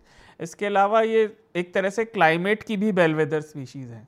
अगर किसी इलाके का पूरा आबो हवा और जो पर्यावरण सब अच्छा चल रहा है तो वहाँ आप देखेंगे कि इस तरह की जो एपेक्स प्रजातियाँ हैं जो शिकार करती हैं, जो फूड चेन में सबसे ऊपर होती हैं जंगल की, वो फलती फूलती रहती हैं। और जहाँ इनका घेराव शुरू होता है तो पूरा इकोसिस्टम वहाँ का गड़बड़ाने लगता है। और इसका कोई साधारण आसान इलाज है भी नहीं। आपने जैसे गुजरात का एग्जाम्पल दिया, हमारे राजनीतिक खींचतान और छोटे मोटे मोह में वो कितने लंबे समय से वो अपॉर्चुनिटी लगातार गंवाई जा रही है। और उसका इलाज कोई बहुत मुश्किल नहीं है, लेकिन हमें अपने अहम से ज़्यादा इन चीज़ों को ऊपर रखना पड़ेगा। ठीक बात है। अनीस, मुझे एक और आ, मेरे दिमाग में एक आ, आ, मैं मैं जरा शार्दुल, हाँ बिल्कुल बिल्कुल, तो थोड़ा और फिर मैं आ, एक बहुत ही इम्पोर्टेंट बात मेरे दिमाग में आई है कि जो हम कह रहे हैं ना, फाइनली जब इंदिरा गांधी जी ने प्रोजेक्ट टाइगर लॉन्च किया था तिहत्तर में और बहत्तर में वाइल्ड लाइफ एक्शन एक्ट, तो उद्देश्य क्या था कि इंसानों को बचाने के लिए आपको पानी चाहिए होगा। अगर आपके पानी नहीं रहेगा तो आप आ, के कंट्री में सोशल अनरेस्ट होगा, सोशल अनरेस्ट होगा, वहां पॉलिटिक्स कोई नहीं खेल सकता। तो पॉलिटिकली करेक्ट डिसीजन भी था वो, क्योंकि उनको पता था कि पानी का मुद्दा आगे आने वाले सालों में और भी उठने वाला है। तो टाइगर को हमारी संस्कृति में पट्टेदार पानी का देवता कहते हैं, क्योंकि वो वहीं पे अच्छा रहता है जहां पर पानी हो। जैसे शेर के लिए पानी जरूरी है, बट वो खाली पीने के लिए लेता है, टाइगर बकायदा समय पानी में बैठता है। पानी नहीं तो टाइगर नहीं। तो वो एक इंडिकेटर स्पीशीज है, वो प्रजाति इंडिकेटर स्पीशीज है अपने, जो जंगल की तंदुरुस्त कितना है जंगल उसमें कितना है उसको बताता है। इसके लिए ये गणना होती है। टाइगर एज अ स्पीशीज का उतना महत्व नहीं है जितना टाइगर एज एन इंडिकेटर महत्व है, क्योंकि हम पूरे जंगल को तो नहीं स्टडी कर सकते। ऐसी कोई चीज क्यों ना स्टडी करें जिससे हमें जंगल के बारे में बहुत डीप में मालूमात मिलेगी। तो टाइगर के नंबर कम होने से वो एक स्पीशीज चली गई तो क्या फर्क पड़ता है? कोई नहीं फर्क पड़ता है in the short, but long run में ये फर्क पड़ता है कि आपके वहां टाइगर गया क्यों? क्योंकि वहां पर उसके आवास के लिए, उसके रहने के लिए ऐसी स्थिति नहीं है अच्छी। और जब टाइगर नहीं जी पाएगा तो उस जंगल में पानी जंग, क्वालिटी है वो डेफिनेटली डिप्लीट हुई होगी। तो जैसे हम बुखार आता है तो हम थर्मोमीटर से अपने टेम्परेचर को मापते हैं, तभी हमको पता चलता है कि हम बीमार है। तो टाइगर हमारा बैरोमीटर है। टाइगर की संख्या जहाँ कम हुई, समझना है कि आज से बीस साल बाद वहां की नदियां ड्राई हो जाएगी। इसके लिए हमें टाइगर को और महत्व देना है, not because of a species but because tiger is a reflection of the quality of the forest, जिसके वजह से नदियां निकलती हैं। तो सारे जो अपने रिवर बेसिन्स है आज इंडिया में, धीरे धीरे जैसे जंगल कट रहा है तो आपकी नदियों में या तो बहुत बाढ़ आ रही है, फिर सारी टॉप सॉइल्स बह जा रही है, जमीन की उपज कम होते जा रही है, और वो टाइगर के पॉपुलेशन हमको इंडिकेट कर रहा है। ठीक बात। तो मैं... ये लोगों को समझना जरूरी है कि हम टाइगर के बारे में इतना क्यों बात करते हैं। Tiger is a symbol of reverse of other biodiversity. Tiger को जानकर हम बाकी सारे जानवरों के बारे में एक एस्टिमेट या एक प्रेडिक्शन कर सकते हैं। तो आपने जो डाइवर्सिटी का जिक्र किया, इंडिकेटर का जिक्र किया अनीश, आ, उससे मेरे दिमाग में एक सवाल आया कि अगर वो आज लुप्त हो रहा है, आज विलुप्त हो रहा है टाइगर, तो आप ये मान के चलिए कि उस इलाके में बहुत सारी चीज़ें ऐसी हैं जो ख़त्म हो गई, जो जिसके ऊपर टाइगर सरवाइव करता था, ज़िंदा रहता था, उस इलाके में वो प्रॉब्लम्स आई हैं, वो समस्याएं हुई हैं, वो चीज़ें ख़त्म हो गई हैं। आ, हमारे यहाँ चीते ख़त्म हो गए आज से सत्तर साल पहले, और वो किन स्थितियों में ख़त्म हो गए थे, और अब उनको फिर से नामीबिया से और अफ्रीकन कंट्री से, दूसरी जगह से लाके यहाँ पर फिर से इंट्रोड्यूस किया किया गया है। तो क्या जिन स्थितियों में टाइग वो चीते इंस्टिंक्ट इंस्टिंक्ट हो गए थे, ख़त्म हो गए थे, उन स्थितियों को, उन दुश्वारियों को, उन गड़बड़ियों को दूर कर लिया गया है आज? और वो सरवाइव कर सकते हैं हिंदुस्तान के माहौल में, या फिर हाँ।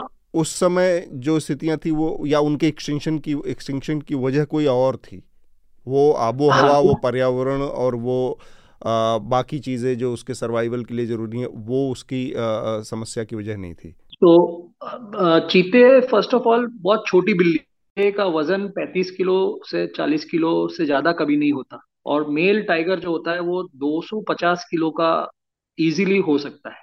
तो वो दोनों का दोनों अलग अलग तरीके के इंडिकेटर स्पीशीज है। चीता ग्रासलैंड हैबिटेट जो है उसके बारे में जानकारी देता है वैज्ञानिक लोगों को, और चीते जो गए थे वो हंटिंग के वजह से गए थे, बहुत हंटिंग में यूज होते थे, पालतू बना के रखे थे लोगों ने, जो ब्लैक बक की हंटिंग के लिए लेके जाते थे महाराजा, ब्रिटिश, मुगल्स के टाइम से, और वो लुप्त हो गए हंटिंग की वजह से। लेकिन आज सत्तर साल में और पिछले सौ साल में बल्कि दो लाख स्क्वायर किलोमीटर जितना जो ग्रासलैंड है वो इंडिया से नष्ट हो चुका है, क्योंकि वो सबसे ज्यादा उसमें एग्रीकल्चर वगैरह बस हो चुका है और डिग्रेड हो चुका है। तो आज की तारीख में चीते के के ग्रासलैंड्स इंडिया में नहीं बचे। कुनों में Uh, क्योंकि लायन आने वाले थे पहला, तो कुनों के लिए उन्होंने बहुत सारी प्रिपरेशंस की थी लास्ट दस पंद्रह सालों में, तो क्योंकि अब तक नहीं आया है तो वहां पर चीतों मेकशिफ्ट उनका होम पकड़ के चलिए, बिकॉज वो बेस्ट हैबिटेट नहीं है चीता का, वहाँ चीता रह सकता है बट उसकी डेंसिटी कम होगी, सौ स्क्वायर किलोमीटर में एक चीता रह पाएगा। यानी कुनो जैसे एरिया में जो चौदह सौ स्क्वायर किलोमीटर का प्रोटेक्टेड एरिया है बफर के साथ, उसमें मुश्किल से चौदह चीते रह पाएंगे, वो ऐसे लो डेंसिटी में रह पाएगा। अब जब चौदह चीते, मैंने आपको टाइगर के बारे में बताया कि बीस टाइग्रेस जंगल में, जी जी, तो चौदह चीते कभी भी उस एरिया में स्टेबिलिटी नहीं ला पाएंगे। तो आपको हमेशा री इंट्रोडक्शन वाला एक ऑप्शन ऑन रखना पड़ेगा, यानी आज से पांच साल बाद भी हमें अफ्रीका से चीते वापस मंगाने पड़ेंगे। तो ये बहुत सस्टेनेबल मॉडल नहीं है, जो इसका ये क्या आप कह रहे हैं, सस्टेनेबल मॉडल नहीं है अगर हमने सिर्फ कुनो या ऐसे जंगलों में उसको छोड़ा। लेकिन अगर चीते को हम लाए हैं तो उसका अगर फायदा उठाना है तो हमें चीते के लिए हजार स्क्वायर किलोमीटर, यानी एक साथ नहीं, डेढ़ डेढ़ दो दो हजार स्क्वायर किलोमीटर के तीन चार ऐसे बड़े एरियाज में जहाँ ग्रासलैंड और बुश कंट्री हो, जैसे अफ्रीका में होती है, जी जी, वैसे जो एरियाज है, जो में हो सकते हैं, राजस्थान में हो सकते हैं, जहां पर भी हो सकते हैं, कुछ कुछ एरिया महाराष्ट्र में भी हो सकते हैं, मध्य प्रदेश में, ऐसे अपने बड़े दो हजार या डेढ़ हजार स्क्वायर किलोमीटर के अगर हमने पांच जगह ऐसी हम अगले दस या पंद्रह सालों में, तब जाके चीता यहाँ सौ या दो सौ की संख्या में पहुंच पाएगा और तब जाके वो स्टेबल पॉपुलेशन कहलाएगा। तो मैं इस प्रोजेक्ट को, मैं ऑप्टिमिज्म, क्योंकि मैं फर्स्ट ऑफ ऑल ऑप्टिमिस्टिक, तो मैं मानता हूं कि अगर स्पीशीज लाए हैं तो उसका अगर फायदा हम उठाना चाहे तो, क्योंकि आज क्या हुआ है कि ग्रासलैंड चला गया, उसके साथ साथ ग्रेट इंडियन बस्टर्ड जो एक बर्ड है, चिड़िया, वो भी, वो भी खत्म हो गई है। आ, फिर अपने हाइनाज हुए, फिर वुल्फ हुए, फिर जो भी ग्रासलैंड की स्पीशीज है, फ्लोरिकन हुए बर्ड्स, वो सारे एनिमल्स बहुत ही ज्यादा एंडेंजर्ड हो चुके हैं। अब उनके नाम पे कंजर्वेशन नहीं कर पाए हैं इतने सालों में। तो क्या चीता की जो फैन फॉलोइंग है ग्लोबली, जैसे टाइगर के बारे में लोगों को बहुत रिस्पेक्ट है, वैसे चीता, तो क्या चीता आ, के नाम पे हम ग्रासलैंड वापस ला पाएंगे? अब इसके साथ साथ ये जो ये तो मैंने कहा ऐसी चीज है कि जिसके बारे में मतलब आसमान से तारे तोड़ने वाली बात हो जाएगी कि हम फिर से ग्रासलैंड को रिवाइव कर पाएंगे कि नहीं हिंदुस्तान में। यहाँ तो जो एग्जिस्टिंग है, जो बचा हुआ है, उसी को बचा लिया जाए, यही सबसे बड़ी अभी चुनौती है। रिवाइव तो मैं रिवाइव जब मैं कहता हूँ, क्योंकि वक्त हमेशा कम होता है इसलिए पूरी तरह से मैं बता नहीं पाता हूँ, लेकिन जो रिवाइवल का मतलब है कि जहाँ, क्योंकि चीता बहुत छोटा है, वो इंसानों को कभी अटैक करेगा नहीं, तो टाइगर और लेपर्ड की तरह वो आपको प्रॉब्लम नहीं क्रिएट करेगा, वो आपके ज्यादा से ज्यादा भेड़ बकरी मारेगा। तो आपको एक तो कुत्ते जो है, पालतू कुत्ते, उनको खुले में नहीं छोड़ने पड़ेंगे, यानी वो एरिया में गांव रह सकते हैं कम तादाद के, इसलिए राजस्थान वगैरह में बोल रहा हूँ, कह रहा हूँ, कुछ कुछ ऐसी डेजर्ट की एरियाज है जहाँ ऐसे भी लोग कम रहते हैं, तो उस जगह जहाँ लोग रहते रहे वहां, लेकिन उनके अगर कोई भेड़ बकरी मरती है तो गवर्नमेंट उसको कॉम्पनसेट करे अच्छा। और वहां प्रे जो है चीता की, यानी हुआ ब्लैक बक हुआ, उसके पॉपुलेशन को पहले बढ़ाइए। इसलिए मैंने कह रहा हूँ कि दस पंद्रह सालों के बाद की बात कर रहा हूँ, आज नहीं होगा। तो शासन आपको बनाने नहीं है, गांव में जहाँ लोग रहते हैं उनको चीता के साथ रहने के लिए तैयार करना पड़ेगा अगर बाकी सारी स्पीशीज को भी बचाना है। अनीश, आप जो बात कह रहे हैं बहुत महत्वपूर्ण बात है। समस्या हमारे सामने इस समय यह है कि आदमी आदमी को साथ रहने को तैयार नहीं है। आप कह रहे हैं कि चीते के साथ रहने को तैयार होगा कि नहीं, पर हाँ आपने बहुत ऑप्टिमिस्टिक और बहुत जानकारी वाली कुछ बातें कही हैं। आनंद, आपको कुछ जोड़ना है जो अनीश ने कहा है? और शार्दुल, इसके बाद मुझे एक और सवाल है जो अनीश से मुझे पूछना है। नहीं, शार्दुल शार्दुल शार्दुल के पास प्रश्न होगा इस पर। देखिए, मेरे पास प्रश्न नियम है, काफ़ी विस्तृत जानकारी दी अनीश ने। मैं केवल ये कह रहा था कि हमें याद रखना चाहिए कि प्रकृति पर और सारे संसाधनों पर हमें इंसान अपनी, क्योंकि हम देखिए मानसिक रूप से बहुत आगे हैं हर जीव से, तो हमें याद रखना चाहिए कि भले ही हम सबसे समझदार और इंटेलिजेंट और ताकतवर भी हैं, हम नेचर की किलिंग मशीन हैं। जी जी लेकिन और जीवों के बिना ये प्रकृति नहीं चल पाएगी, हमारे बिना वो चल सकती है। इंसान के अंदर इतनी नम्रता हमेशा बनी रहनी चाहिए एज एज अ स्पीशी। क्या बात, हम अगर गायब हो जाए आज तो किसी को भी कोई फर्क नहीं पड़ेगा, लेकिन अगर ये खासतौर से बड़े बड़े ये जो जानवर हैं, या लोग कई बार कीड़ों को कह देते हैं कि जी ये कीड़ा चला गया तो क्या ही हो जाएगा, तो इकोसिस्टम तबाह हो जाएगा। मैं एक छोटा सा एग्जांपल दूंगा फिर मेरी बात खत्म। हाँ। ये सिर्फ मतलब ये बड़ी बिल्लियों की बात नहीं है जो एपेक्स प्रेडेटर्स होते हैं। आप हाथी को देखिए, मुझे अच्छे से याद है मैं डोईवाला रीजन के पास रहता था, तो बसावट लोग थोड़ा थोड़ा इनक्रोच कर करके इतने पड़ गए थे कि अपने दुकान का या फैक्ट्री का गोदाम अंदर जंगल में बना लिया। और फिर हाथियों को पता चल जाता था, हाथी थोड़े दिन बाद समझ गया कि अंदर अनाज है सस्ता, बढ़िया खाना है, वो शटर या दीवार गिरा के खा लेते थे, तो फिर हाथी मारे जाते थे। तो वो हाथी सालों साल दर साल जो कुछ नहीं कहते थे इंसानों को आसपास से निकलने पे, अब देखते ही मार देते हैं। हम्म, ठीक बात। क्योंकि वो ट्रॉमा उनको बच्चों ने देखा है कि बड़े हाथी, उनकी माएँ मौसियाँ मारी गई। तो ये ये दुश्मनी हमारे किसी काम की नहीं है। पास का फायदा ज़रूर है लेकिन दूर का नुकसान भी है। ठीक बात। अनीस, मुझे एक और चीज़ एशियाटिक लॉयन के बारे में, ये मेरी अंदर के एक ऐसे ही आप कहें कि कल्पना है, क्या ये सही हो सकती है, या मतलब ये फिजिबल भी है, ये व्यावहारिक भी है, प्रैक्टिकल भी है कि नहीं, पर मैं सोचता रहता हूँ जब ये, क्योंकि आपने ही जानकारी दी कि कुल अठारह बच गए थे, कहीं अठारह आता है, कहीं बीस आता है, कहीं ती कुछ आता है, वहीं से ये सारे एशियाटिक लॉयन डेवलप हुए और आज उनकी सात सौ आठ सौ के आसपास आबादी है गिर के इलाके में। आ, तो उसमें एक ये बहुत रीज़नेबल, बहुत जेन्युइन एक कंसर्न हमेशा रहा कि इनके साथ कोई दिक्कत आएगी तो इनकी पूरी आबादी वाइप्ड आउट हो सकती है, ख़त्म हो सकती है इनको। ऐसे दुनिया में और दूसरी जगह पर जहाँ पर लॉयन मौजूद हैं वो है अफ्रीकन अफ्रीकन लायन दूसरी है, जो कि एशिया के बाद बड़ी आबादी वहाँ पर अभी भी मौजूद है। क्या ये संभव है इनके जीन पूल डाइवर्सिटी को जीन पूल की डाइवर्सिटी को और डाइवर्स करने के लिए, थोड़ा मजबूत करने के लिए, थोड़ा और स्ट्रॉन्ग करने की नीयत से कुछ ऐसा प्रोजेक्ट हो सकता है कि कुछ एशियाटिक लॉयन जो गिर के शेर हैं उनके और कुछ जो आ, हमारे अफ्रीकन लायन हैं उनके बीच में, उनकी ब्रीडिंग से कुछ ये नई एक कुछ लायन की वो किया जाए, इन ब्रीडिंग हो जिससे कि उनकी जीन पूल की डाइवर्सिटी मजबूत हो? और क्या ये संभव भी है या दोनों अलग अलग प्रजातियां हैं, दोनों के बीच में ब्रीडिंग संभव नहीं है, ऐसा है क्या, या ऐसा करना किया जा सकता है? सी uh, लायंस uh, जो इंडिया में आए हैं वो भी अफ्रीका से ही आए हैं। बिल्कुल, हाँ।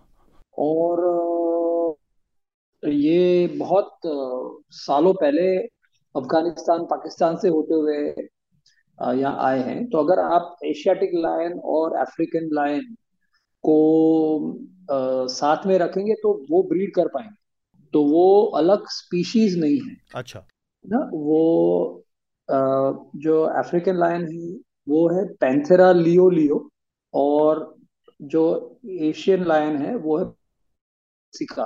So Panthera leo genus species same है। आ, तो आ, खाली ये है कि जो अपने इंडिया में लायंस आए उनके एनाटॉमिकल चेंजेस हुए हैं, बिकॉज जंगल अपने यहाँ थे, ग्रासलैंड्स कम थे, तो वो जंगल में बसते हैं, तो उनके केसवानी थोड़ी छोटी है, पेट के ऊपर बाल ज्यादा है, साइज थोड़ी कम है, तो ये कुछ मॉर्फोलॉजिकल फर्क है। आ, लेकिन वो आ, क्या ऐसा कोई प्रोजेक्ट तो ऐसा कोई प्रोजेक्ट कहीं विचार के लेवल पर, इंसेप्शन के लेवल पर चल रहा है? तो जैसे चीता को तो हम लेके आई हैं अफ्रीका से जी, तो मुझे कोई सरप्राइजिंग नहीं लग रहा है कि फ्यूचर में अगर कोई के, कोई ऐसी मुश्किल पड़ी, आज हम साइंटिस्ट ऐसा कहते हैं कि अगर कोई डिसीज आया तो बहुत प्रॉब्लम्स होगा, तो अगर समझिए दो सौ तीन सौ लायन कोई डिजीज के शिकार हुए तो एट दैट पॉइंट गवर्नमेंट और साइंटिस्ट क्या डिसीजन लेते हैं, क्योंकि वो पॉसिबल है कि वहां से एनिमल आ सकता है। वो अपने मेंटली मेंटल मेकअप अपना करना जरूरी है कि वेदर हम वो करना चाहें कि नहीं। बट चीता में क्योंकि ऐसा किया है तो मुझे ऐसा लगता है कि कुछ फ्यूचर में अगर प्रॉब्लम है तो शायद गवर्नमेंट वो स्टेप ले सकती है। लेकिन मैं फिर एक बात कहना चाहूंगा कि हमें स्पीशीज को जिंदा रखना इतना इम्पोर्टेंट नहीं है जितना हैबिटेट को।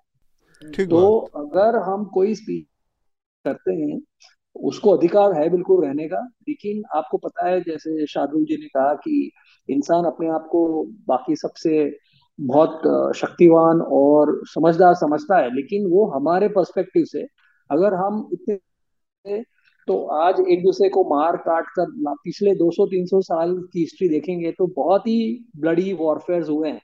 इनफैक्ट ये सेंचुरी ही ऐसी है जहाँ खून कम बहा है, लेकिन अभी भी इंसान को जंगलों के नियम कायदे अगर समझता है ना तो हमारे लिए अच्छा होगा। तो नेचर ने इतने मिलियंस ऑफ सालों में जिस तरीके से इतनी सारी मिलियंस ऑफ स्पीशीज को जिंदा रखा है अपने आप, हम चींटी को अगर बुद्धू कहेंगे तो हमारे पे लोग हंसने चाहिए, क्योंकि चींटी अगर बुद्धू होती तो इंसान उसको अब तक खत्म कर चुका होता। लेकिन कुछ भी हो जाए आप दिमाग और चींटी को नहीं निकाल सकते। तो हम दिमाग की साइज के साथ हमारी काम क्षमता, हमारी ब्रेन की आ, जो कॉग्निटिव एबिलिटीज को हम बहुत ज्यादा तवज्जो देते हैं, लेकिन मुझे लगता है कि अगर हम दूसरी स्पीशीज को देखें और उनके आ, जो रहन सहन को अपनाएं, जितना खाना आ, जितनी जगह चाहिए उतनी ही लें, तो इस पृथ्वी का कोई फ्यूचर है। नहीं तो हम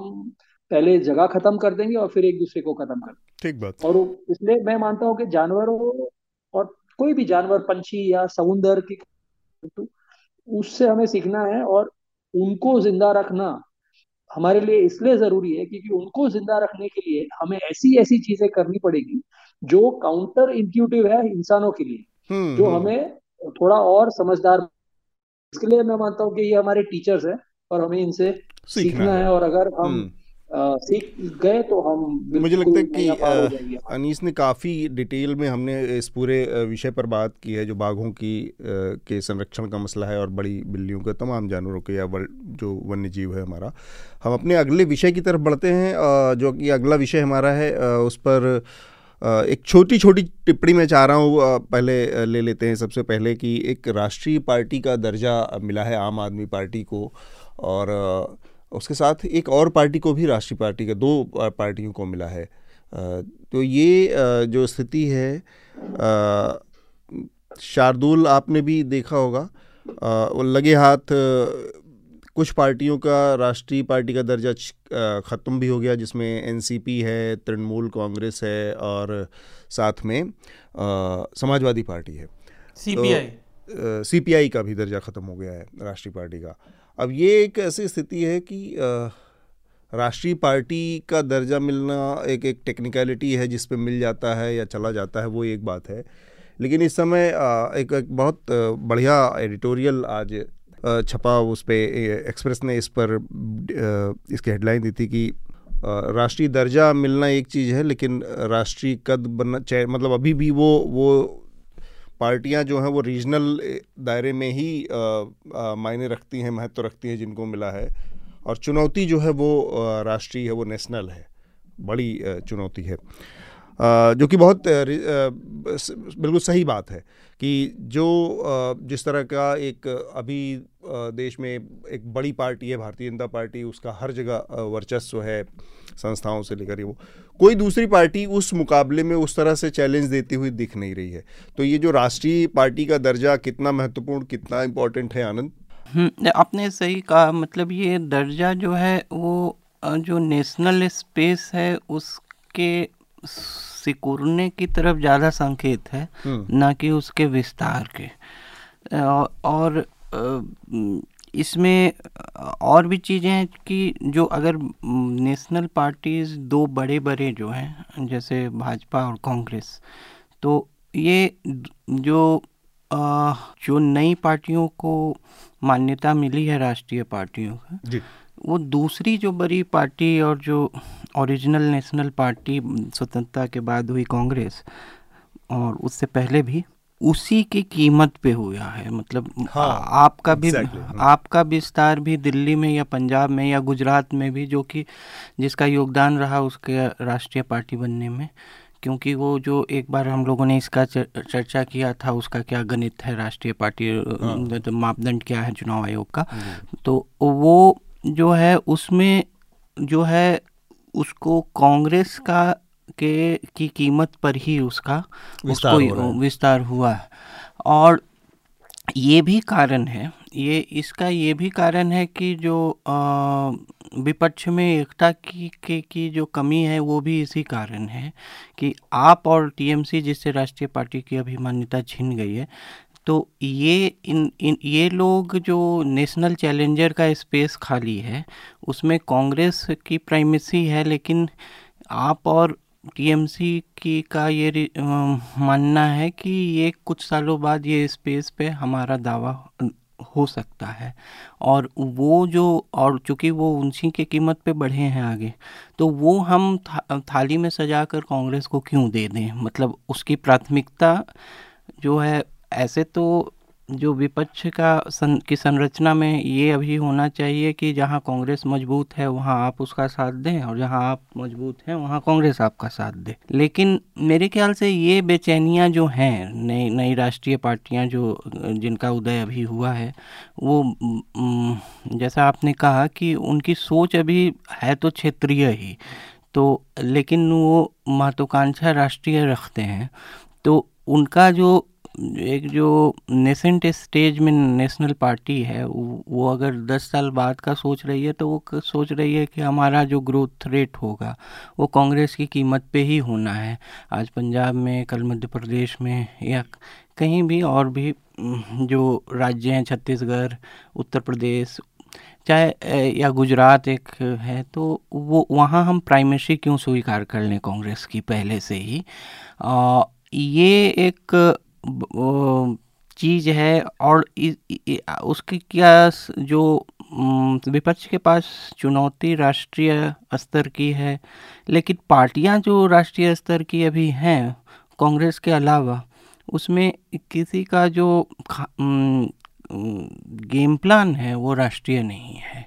ठीक बात। तो ये जो राष्ट्रीय पार्टियों के के नज़रिए से जो बात है कि एक बड़े लार्जर समस्या का भी इशारा है कि जो आनंद आप कह रहे हैं कि कांग्रेस की कीमत से वो एक छोटा छोटा टुकड़ा अलग अलग लोगों में बट रहा है, कोई एक बड़ा स्पेस वो नहीं तैयार हो रहा है जो कि पूरे देश में एक नज़र से देखा जाए। मेरे ख्याल से कांग्रेस वो पहली और आखिरी पार्टी थी, भारतीय जनता पार्टी भी वो दावा नहीं कर सकती बहुत सारे इलाकों में, चाहे दक्षिण का इलाका हो या वो नॉर्थ ईस्ट के इलाकों में इतना प्रभावशाली, या फिर कश्मीर के भी नज़रिए से अगर हम बात करें तो वो अकेली पार्टी थी। तो जाहिर है वो इतना बड़ा समंदर था कि उसमें से निकल के बहुत सारी धाराएं बनने के की, की संभावनाएं थी, पॉसिबिलिटीज़ थी, लेकिन उस पूरे खाली स्पेस में कोई एक बड़ी पार्टी या कोई एक एक पैन इंडिया विकल्प बन नहीं बन पा रहा है। ये एक बड़ी समस्या का की तरफ इशारा करता है। देखिए, एक है कि कांग्रेस तो जो है स्वतंत्रता के पहले ही राष्ट्रीय पार्टी थी, तो वो बाद में भी राष्ट्रीय पार्टी जो एक डोमिनेंट मतलब रूप में रही, कम से कम तीन दशकों तक रही या अढ़ाई दशकों तक। तो अगर ऐसा कहें तो जो स्वतंत्रता के बाद में जो ट्रू ब्लू राष्ट्रीय पार्टी का विस्तार एक भाजपा मतलब स्वतंत्रता के बाद की राष्ट्रीय पार्टी भाजपा हुई। दो और जो धाराएं हैं जिससे राष्ट्रीय विकल्प तैयार हुए, जो कि एक है कि लोहियावादी समाजवाद सो, का सोशलिज्म, हाँ, जो जनता दल था जिसके कई फैक्शन अभी जो अनगिनत फैक्शन, हाँ, अनगिनत फैक्शन छोटे छोटे आकार में सत्ता में भागीदारी भी कई राज्यों में है, उनका अभी भी है, और उन लेकिन वो एक राष्ट्रीय विकल्प की धारा थी, वो भी वो, वो अगर रामकृष्ण हेगड़े ने कर्नाटक में समाजवादी पार्टी अपनी समाजवादी पार्टी बनाई, मुलायम सिंह ने अभी भी कर्नाटक में है ही, उसका एक अपभ्रंश ही है वो जेडीएस, और बिहार में मौजूद है, आपके उत्तर प्रदेश में मौजूद है, तो वो भी एक धारा थी जो कि मतलब हाँ एकत्रित आज रहती और इंटीग्रल रूप में, तो वो भी बड़ी बड़ी बहुत बड़ी पार्टी, बहुत बड़ी उपस्थिति रहती, भाजपा के समानांतर ही रहती। एक बड़ी तो, मज़ेदार चीज़ दो हज़ार उन्नीस में दो हज़ार चौदह में जब नरेंद्र मोदी की ताजपोशी हो गई थी, उसके बाद दो हज़ार पंद्रह में यही दिल्ली में आ, पहली बार सारे बड़े देश के सोशलिस्ट नेता बैठे थे और एक सिंगल राष्ट्रीय समाजवादी पार्टी जैसा एक विकल्प बनाने के ऊपर बहुत गंभीर बातचीत हुई थी। इसमें मुलायम सिंह थे, लालू यादव थे, नीतीश कुमार थे, एच डी देवेगौड़ा थे, और जितने भी तमाम सोशलिस्ट नेता थे हैं इस देश में, साउथ से लेके नॉर्थ तक, वो सब लोग बैठे थे। लेकिन वही है कि अपने जो उनके व्यक्तिगत हित थे, अपनी व्यक्तिगत जो, क्योंकि स्टेट्स में इन सब लोगों ने अपना एक फीफडम जैसा बनाया है, और वो जो फीफडम है एक परिवार की सत्ता है जैसा, उसमें कोई बंटवारा नहीं चाहता, उसमें कोई हिस्सेदारी करना नहीं चाहता। और ये समाजवादी पार्टी और बहुजन समाज पार्टी के नज़रिए से ये राष्ट्रीय पार्टियों का जो खोता खो रहा जो स्टेचर है वो भी इस तरफ इसी इसी तरफ इशारा करता है कि इन लोगों ने या इन पार्टियों ने वैचारिक स्तर पर कभी कोई उस तरह से एक्सपेंशन को एक अमली जामा पहनाने का और एक एक पैन इंडिया नेटवर्क बनाने का उस तरह से प्रयास नहीं किया, बजाय इसके कि वो जो इलेक्शन कमीशन की टेक्निकलिटीज़ है कि इतना परसेंट वोट मिल जाए ओवरऑल शेयर में तो वो दर्जा मिल जाए राष्ट्रीय पार्टी का। लेकिन उत्तर प्रदेश के बाहर मुलायम सिंह यादव ने क्या प्रयास किया, आपको जीरो। कांशीराम ने कितनी मेहनत करके एक टाइम पे पंजाब में, देखिए एक समय पे बीएसपी की कितनी सीटें आती थी, इस दिल्ली में कितनी कांग्रेस, मध्य प्रदेश में भी कुछ ले आते थे, एमपी में कितनी सीटें आती थी, उत्तराखंड में कितनी सीटें आती थी, वहाँ पर एक बहुत बड़ा फैक्टर था बहुजन समाज पार्टी। और जहाँ नहीं जीतती थी वहाँ पर भी उनके सब्सटेंशियल वोट शेयर थे। उन चीज़ों को इन इन लोगों ने समय के साथ ख़त्म किया। तो वो राष्ट्रीय पार्टी का दर्जा होना एक बात है, लेकिन वो विज़न के स्तर पर इन लोगों ने कभी कोई काम किया, कभी कोई प्रयास किया, वो भी मिसिंग नज़र आता है। आनंद, आप अपनी बात पहले। हाँ, तो मतलब एक उसमें यह भी है कि जैसे एक सामाजिक समूह को राष्ट्रीय स्तर पर कल्टिवेट करना, जो कि उसका कंसोलिडेटेड वोट बैंक हो, वो करने में भी असफल रहे ये लोग।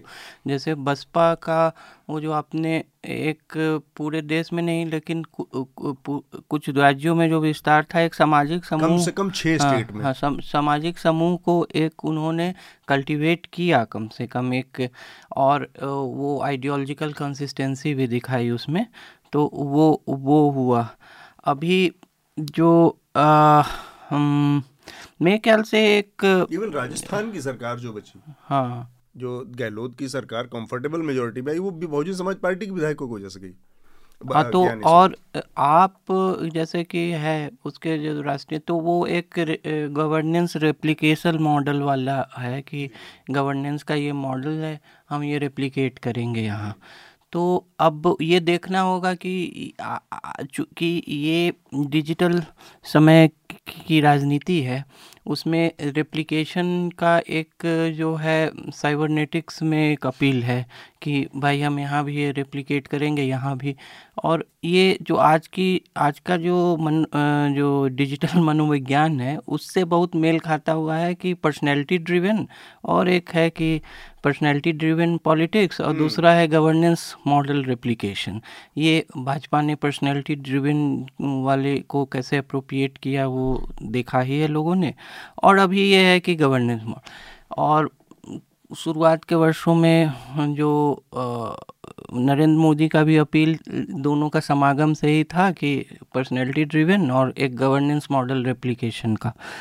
और अभी जो पार्ट आप भी जो है उसको भी, और ये भी है कि अभी के समय में जब इतना विस्तार है, जो वोटर जो है एक डिजिटल कॉन्स्टिट्यूएंसी बन गई है, तो उसमें इनका भी जो है आइडियोलॉजिकल कंसिस्टेंसी वाली कोई चीज़ नहीं है, कोई हाँ। सो, कोई सोशल ग्रुप जो है उसको कल्टीवेट नहीं किया है, लेकिन वही रेप्लिकेशन मॉडल पंजाब में भी इनका जो मतलब एक बड़े लेवल की जो राजनीति है उसमें आइडियोलॉजी एक बहुत महत्वपूर्ण फैक्टर होता है। गवर्नेंस मतलब आप म्यूनिसिपैलिटी का का का एडमिनिस्ट्रेशन चला सकते हैं गवर्नेंस मॉडल पे, कि एक म्यूनिसिपैलिटी का वो गवर्नेंस का जो विचार है वो म्यूनिसिपैलिटी का की आइडियोलॉजी हो सकती है देश की।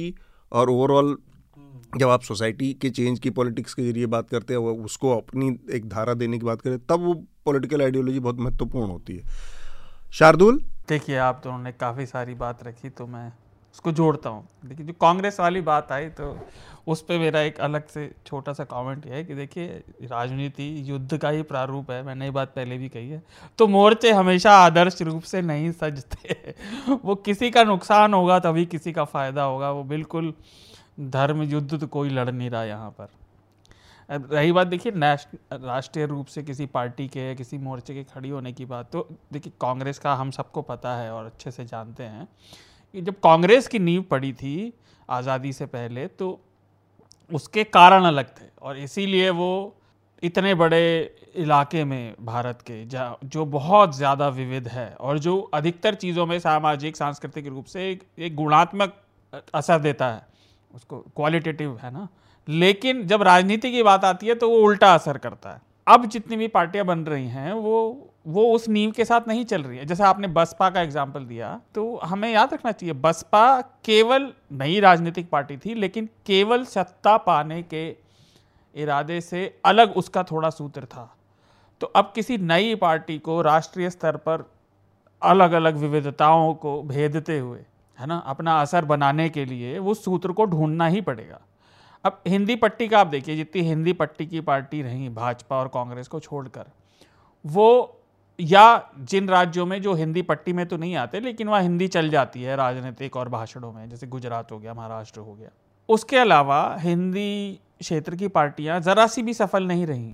और यही बात उन राज्यों की पार्टियों में भी लागू होती है जो अपने राज्य में अच्छा गवर्नेंस और अच्छी राजनीति, अच्छे प्रभावशाली कैरिज्मेटिक नेता पैदा करते हुए भी वो हिंदी भाषी राज्यों में असर नहीं बना पाए।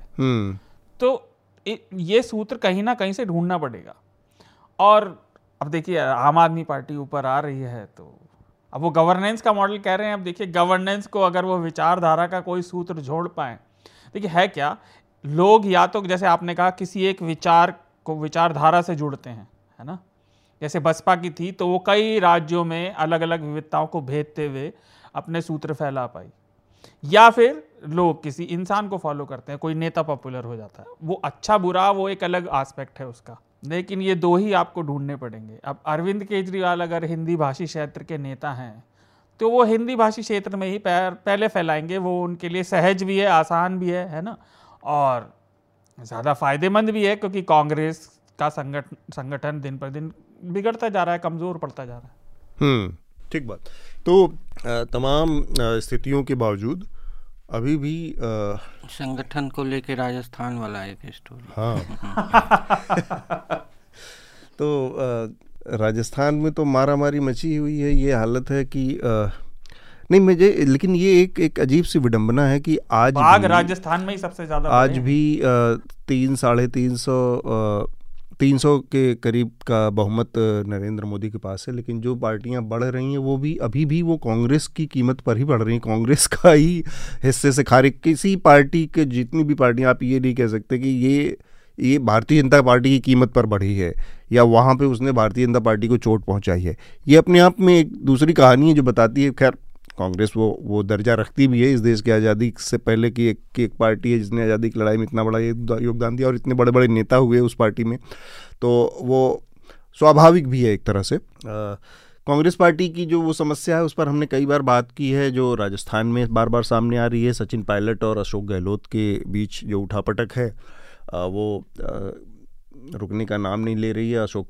अभी सचिन पायलट ने एक दिन का सत्याग्रह किया और उसमें उन्होंने एक साथ बेसिकली ये कहा जा रहा है कि वो जो धनुष है वो सचिन पायलट का है लेकिन वो तीर किसी और का इस्तेमाल कर रहे हैं। उस सत्याग्रह में उन्होंने बोर्ड लगाया कि वसुंधरा राजे सरकार के समय के भ्रष्टाचारियों के खिलाफ कार्रवाई नहीं कर रही है गहलोत सरकार, तो अपनी ही सरकार को भ्रष्टाचार के खिलाफ कार्रवाई नहीं करने के लिए घेरना, और वो भी एक ऐसे नेता का जिसका नाम जो कि राजस्थान की पूर्व मुख्यमंत्री हैं।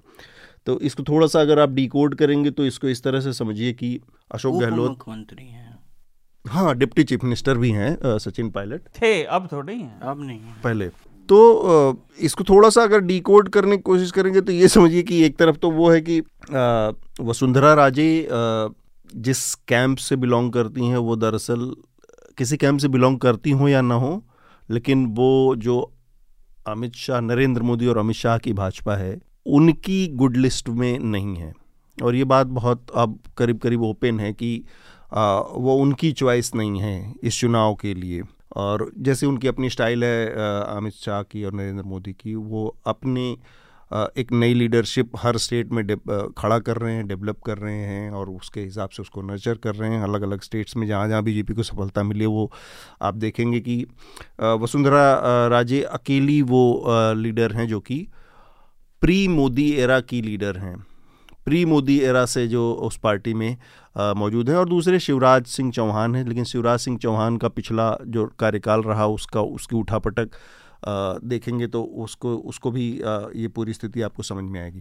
तो वसुंधरा राजे के खिलाफ अगर कोई कुछ करता है तो उसमें जो मौजूदा भाजपा का केंद्रीय नेतृत्व तो उसको खुशी मिलेगी, उसको आ, कोई बहुत दिक्कत आने वाली नहीं है। और साथ में वो आ, अशोक गहलोत का खेल तो ख़राब कर ही रहे हैं। तो ये एक संभावना है, इसमें ये बार बार कहा जा रहा है कि क्या इस तरह की स्थिति बनेगी कि जिसमें सचिन पायलट ज्योतिरादित्य सिंधिया वाली भूमिका निभाएंगे, या यानी कि चुनाव के बाद अगर कांग्रेस की कोई बनती है, कुछ सरकार बनती है तो अपने कुछ मातहत अपने कुछ विश्वस्तों के साथ अलग हो जाएंगे, या फिर ये स्थिति बन सकती है क्या कि सचिन पायलट अपनी कोई पार्टी लॉन्च कर सकते हैं। मेरे ख्याल से ये बहुत दूर की कौड़ी है, ये बहुत दूर की संभावना है, क्योंकि सचिन पायलट आज भी राजस्थान की राजनीति में एक बहुत छोटा हिस्सा है, क्योंकि कोई कास्ट के इक्वेशन उनके पक्ष में नहीं जाता राजस्थान का।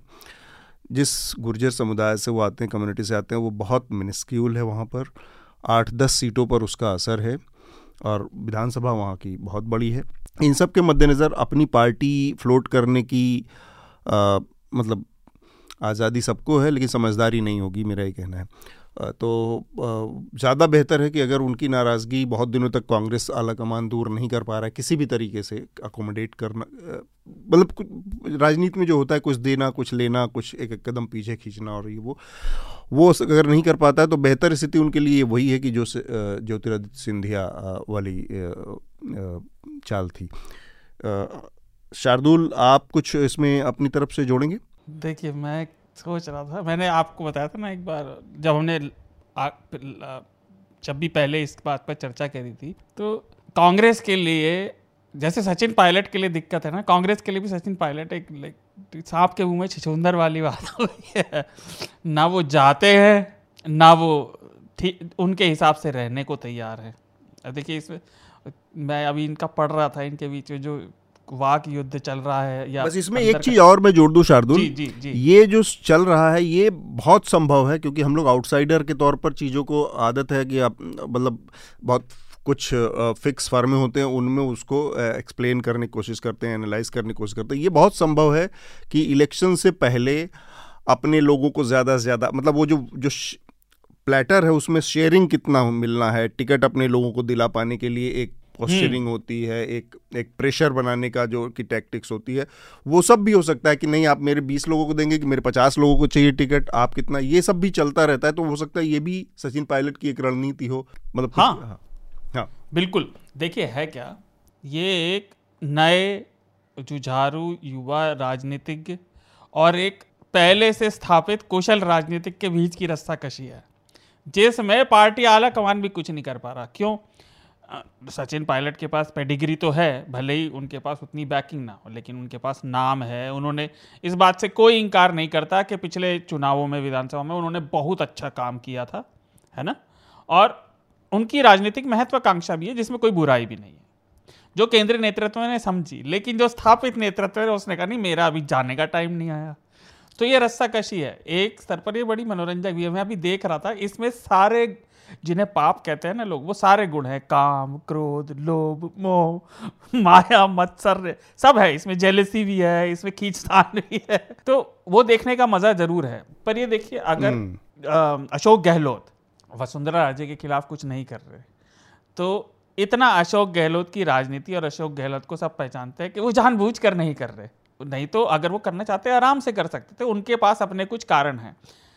जो सचिन पायलट हैं, वो अपने जितनी बात पब्लिक स्फीयर में आई है कि उन्होंने, उनसे कहा गया था कि फिर उन्हें जगह दी जाएगी। अब केंद्रीय नेतृत्व ना उन्हें केंद्र में बुला रहा, क्योंकि अशोक गहलोत वैसा नहीं होने दे रहे, ना उन्हें कुछ वहाँ ऐसा पद या अधिकार मिल रहा जिसको वो एक्सरसाइज कर सके। वो डिप्टी सीएम थे, लेकिन उनके पास कुछ ज़्यादा करने को नहीं था, नहीं बचा। अब आज की डेट में वो किसी भी वजह से कांग्रेस में रुके हुए हैं। अगर मैं गैस करूं कि वो अपनी आइडियोलॉजी से जुड़े हुए हैं कि नहीं, मैं नहीं छोड़ूंगा और यहीं अड़ा रहूंगा। तो ये कांग्रेस के लिए तो संकट में स्थिति है, लेकिन एक जैसे पत्रकार के तौर पर या राजनीति को देखने वाले लोगों के तौर पर ये बड़ी रोचक स्थिति है कि देखिए, कांग्रेस के अंदर एक अच्छा सेकेंड जनरेशन नेता और एक अच्छा उससे पहली जनरेशन के नेता के बीच कांग्रेस का केंद्रीय नेतृत्व तालमेल नहीं बिठा पा रहा। ये कहीं ना कहीं इसका भी उदाहरण है कि केंद्रीय नेतृत्व कितना अशक्त है। बेसिकली आनंद, आपकी बात आप अपनी रखें उससे पहले, ये राजस्थान ने पिछले आठ नौ महीनों में, आप कहें एक साल के अंदर में, दूसरी बार इस बात को साबित किया कि कांग्रेस का जो आला कमान या जो केंद्रीय नेतृत्व जिसके बारे में कहा जाता था कि बहुत सुपर पावरफुल होता था, उसका उसके ज़ुबान से पार्टी चलती थी।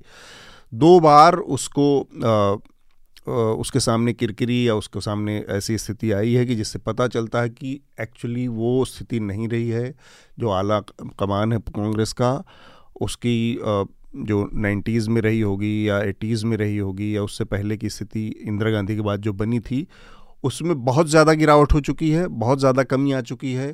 पहली बार तब आया था जब यहाँ से सेंट्रल लीडरशिप गई थी और वहाँ पर आ, अशोक गहलोत को पार्टी प्रेसिडेंट बनाने के लिए दिल्ली लाना था, उससे पहले इस्तीफ़ा देना था, और अशोक गहलोत ने उसका पूरा बहुत बुरी तरह से सैबोटाज किया। और अशोक गहलोत ने ना तो इस्तीफ़ा दिया, ना मुख्यमंत्री पद से, ना वो यहाँ पर अध्यक्ष मीटिंग नहीं होने दी, मीटिंग तक नहीं होने दी। वहाँ पे उन्होंने विधायकों के, और सारे विधायक इकट्ठा होके उनके घर पहुँच गए, दूसरी जगह पहुँच गए, ये सब भी करवाया गया।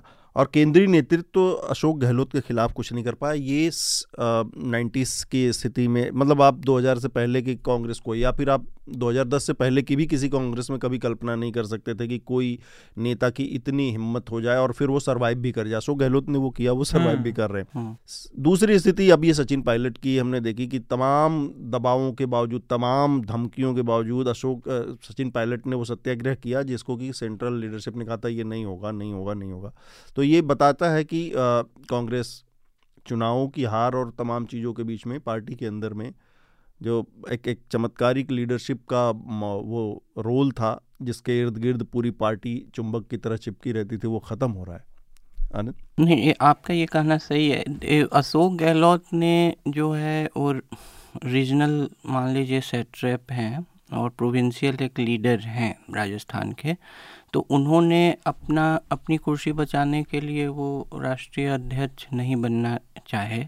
इसमें दो संकेत हैं। पहला कि ये ये भी दिखाता है कि अगर कांग्रेस अप, जब अपने सशक्त फेज में थी उस समय उसका राष्ट्रीय अध्यक्ष बनना एक बड़ी बात थी। हाँ। अब अब अभी कोई मुख्यमंत्री उसका राष्ट्रीय अध्यक्ष नहीं बनना चाह रहा है क्योंकि हाँ, तो चूँकि चूँकि अब जो प्रदेश कांग्रेस कमेटियां हैं वो उतनी सशक्त नहीं हैं, उन पर प्रभाव रहता राष्ट्रीय अध्यक्ष का। दो तीन राज्यों में सरकार हैं, तो वो उन्होंने उस समय तो दो ही में थी, अब तीन में है, जिस समय ये उस समय हिमाचल का चुनाव नहीं, नहीं तो, और राजस्थान एकमात्र बड़ा राज्य है जिसमें उनकी सरकार है। तो एक तो कि कांग्रेस का राष्ट्रीय पद अध्यक्ष पद इतना आकर्षक क्यों नहीं रहा। दूसरा इसमें है कि ये आश्चर्य की बात नहीं है कि जिसका आपने भी जिक्र किया कि अशोक गहलोत ने ऐसा कि ऐसी प्रतिक्रिया दी। आश्चर्य ये है कि कांग्रेस अब इस स्थिति में नहीं है कि उसके कुछ कॉस्ट्स इन्फ्लिक्ट कर सके, उसके उस वो उन्हें दंडित कर सके इस तरह के की अनुशासनहीनता के लिए। उस ये ज़्यादा महत्वपूर्ण बात है कि इसी की वजह से ये और दंडित नहीं होने का जो भाव है कि केंद्रीय नेतृत्व तो इतना कमज़ोर हो चुका है या फ्रेजाइल है, मतलब एन नंबर्स ऑफ लीडरशिप जो है लगातार हाँ, चुनौती दे रही है छोड़ और, रही और, है। और वो प्रोविंशियल कोई लीडर आकर और हाईकमान को की बात कोई अवहेलना कर दे और वो भी फिर भी कॉस्ट्स उस पर इन्फ्लिक्ट नहीं कर सके, ये एक ज़्यादा महत्वपूर्ण बात है। और मेरे ख्याल से अशोक गहलोत राष्ट्रीय अध्यक्ष के लिए बेहतर थे। पहली बात है कि ओबीसी चेहरा थे, हिंदी पट्टी के नेता थे और संगठनात्मक अनुभव बेहतर रखते थे और मेरे ख्याल से ज़्यादा अच्छे अध्यक्ष हो, होते और आ, लेकिन वो एक बड़ा एक अच्छा अच्छा चॉइस था लेकिन हो नहीं पाए। तो बढ़िया अध्यक्ष होना और मुख्यमंत्री होना दोनों के बीच चॉइस करने चूज करने का मौका हो तो मेरे ख्याल से अशोक गहलोत ने एकदम सही अपने लिए चुना था। मुख्यमंत्री कार्यालय में मुख्यमंत्री आवास में एक साल और बने रहने का मौका क्यों छोड़ते। हाँ, और तीसरी बात है कि सचिन पायलट की अभी अभी का इनका जो अनशन है इसमें दो तीन बात महत्वपूर्ण है। इन्होंने कांग्रेस का झंडा अपने अनशन का जो इनका वेन्यू था उस पर नहीं इस्तेमाल किया मेरे ख्याल। और ऐसा भी माना जा रहा है कि इनके जो छिटपुट जो भी विधायक हैं जो इनके समर्थक हैं आठ दस जो भी हों उनको नहीं कहा वहाँ आने के लिए। तो ये कांग्रेस को भी एक बैलेंसिंग एक्ट में रखना चाह रहे हैं कि शक्ति प्रदर्शन के रूप में इसको नहीं लिया जाए। और जो पहले रेवेलियन में इन्होंने शायद गलती कर दी कि अपने को ओवर एस्टिमेट करने का एक सिग्नल हो गया कि और प्रतीक्षा जो है राजनीति में एक बहुत बड़ा गुण है, गुण है लेकिन लेकिन जब प्रतीक्षा के दूसरे एंड पे कुछ नहीं दिख रहा है और इस तरह के महत्वाकांक्षी लीडर जैसे ज्योतिरादित्य सिंधिया वगैरह तो इनको प्रतीक्षा ही एक लाइबिलिटी फिर लगने लगती है। तो, तो ये अब उसी फेज में हो गए हैं जब इनको वेटिंग जो कि एक्चुअली एक वर्च्यू है अब एक लाइबिलिटी लगने हाँ, लगी। और तो, साथ में आप देखिए ना कि अगल बगल कौन थे। अगल बगल ज्योतिरादित्य सिंधिया थे, अगल बगल आरपीएन सिंह थे, अगल बगल जितिन प्रसाद थे।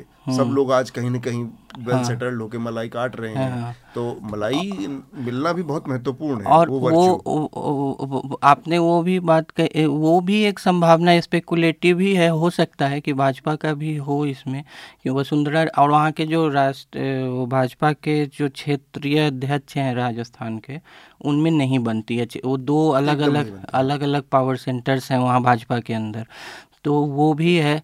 और, और एक चीज़ और है कि जैसे कि लेकिन मुझे लग रहा है कि एक पिछले साल हिंदू में सचिन पायलट ने एक आर्टिकल लिखा था, उसमें जो है बहुत एक्चुअली वो आर्टिकल था बांग्लादेश जो है बांग्लादेश लिबरेशन जो मूवमेंट था उसमें उस पर लिखा था। उसमें इंदिरा गांधी का उल्लेख जो अभी की सरकार ने नहीं किया था उसके सेलिब्रेशन में, तो उस पर लिखा था। और उसमें उस उन्होंने भाजपा के इस कदम का बहुत विरोध किया था। और कांग्रेस की जो इंदिरा गांधी से जुड़ी लीगेसी है बांग्लादेश लिबरेशन में उस पर बहुत जो है उसको प्रचंड रूप से उसको सामने लाया था। तो ऐसा नहीं, कहने का मतलब कि आइडियोलॉजिकल एफिनिटी जो है वो कांग्रेस से दिखाया है बहुत हाल में उन्होंने।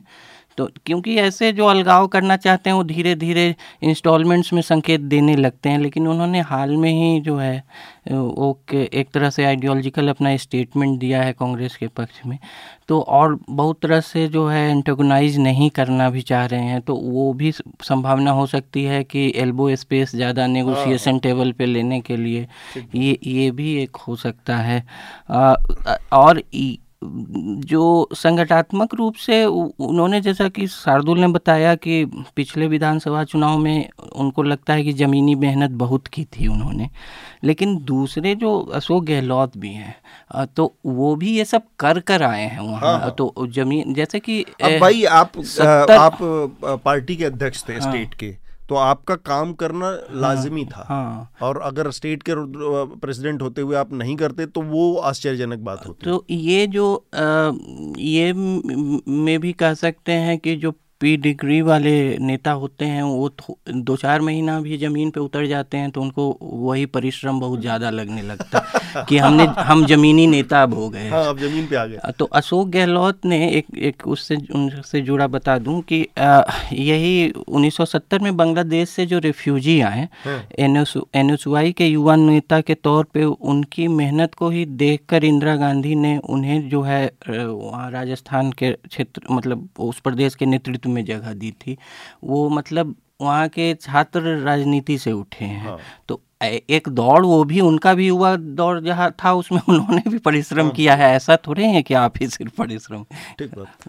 और हाँ। सचिन पायलट के ऊपर तो ये आरोप भी, अरे देखिए एक होता सीजन पॉलिटिशियन, उस क्रेडेंशियल्स पे आप तोलेंगे तो अशोक गहलोत के दाएं बाएं कहीं पे भी सचिन पायलट नहीं टिकते। सचिन पायलट के साथ एक लाइबिलिटी है कि वो डिनास्ट हैं, वो एक फैमिली से बिलोंग करते हैं।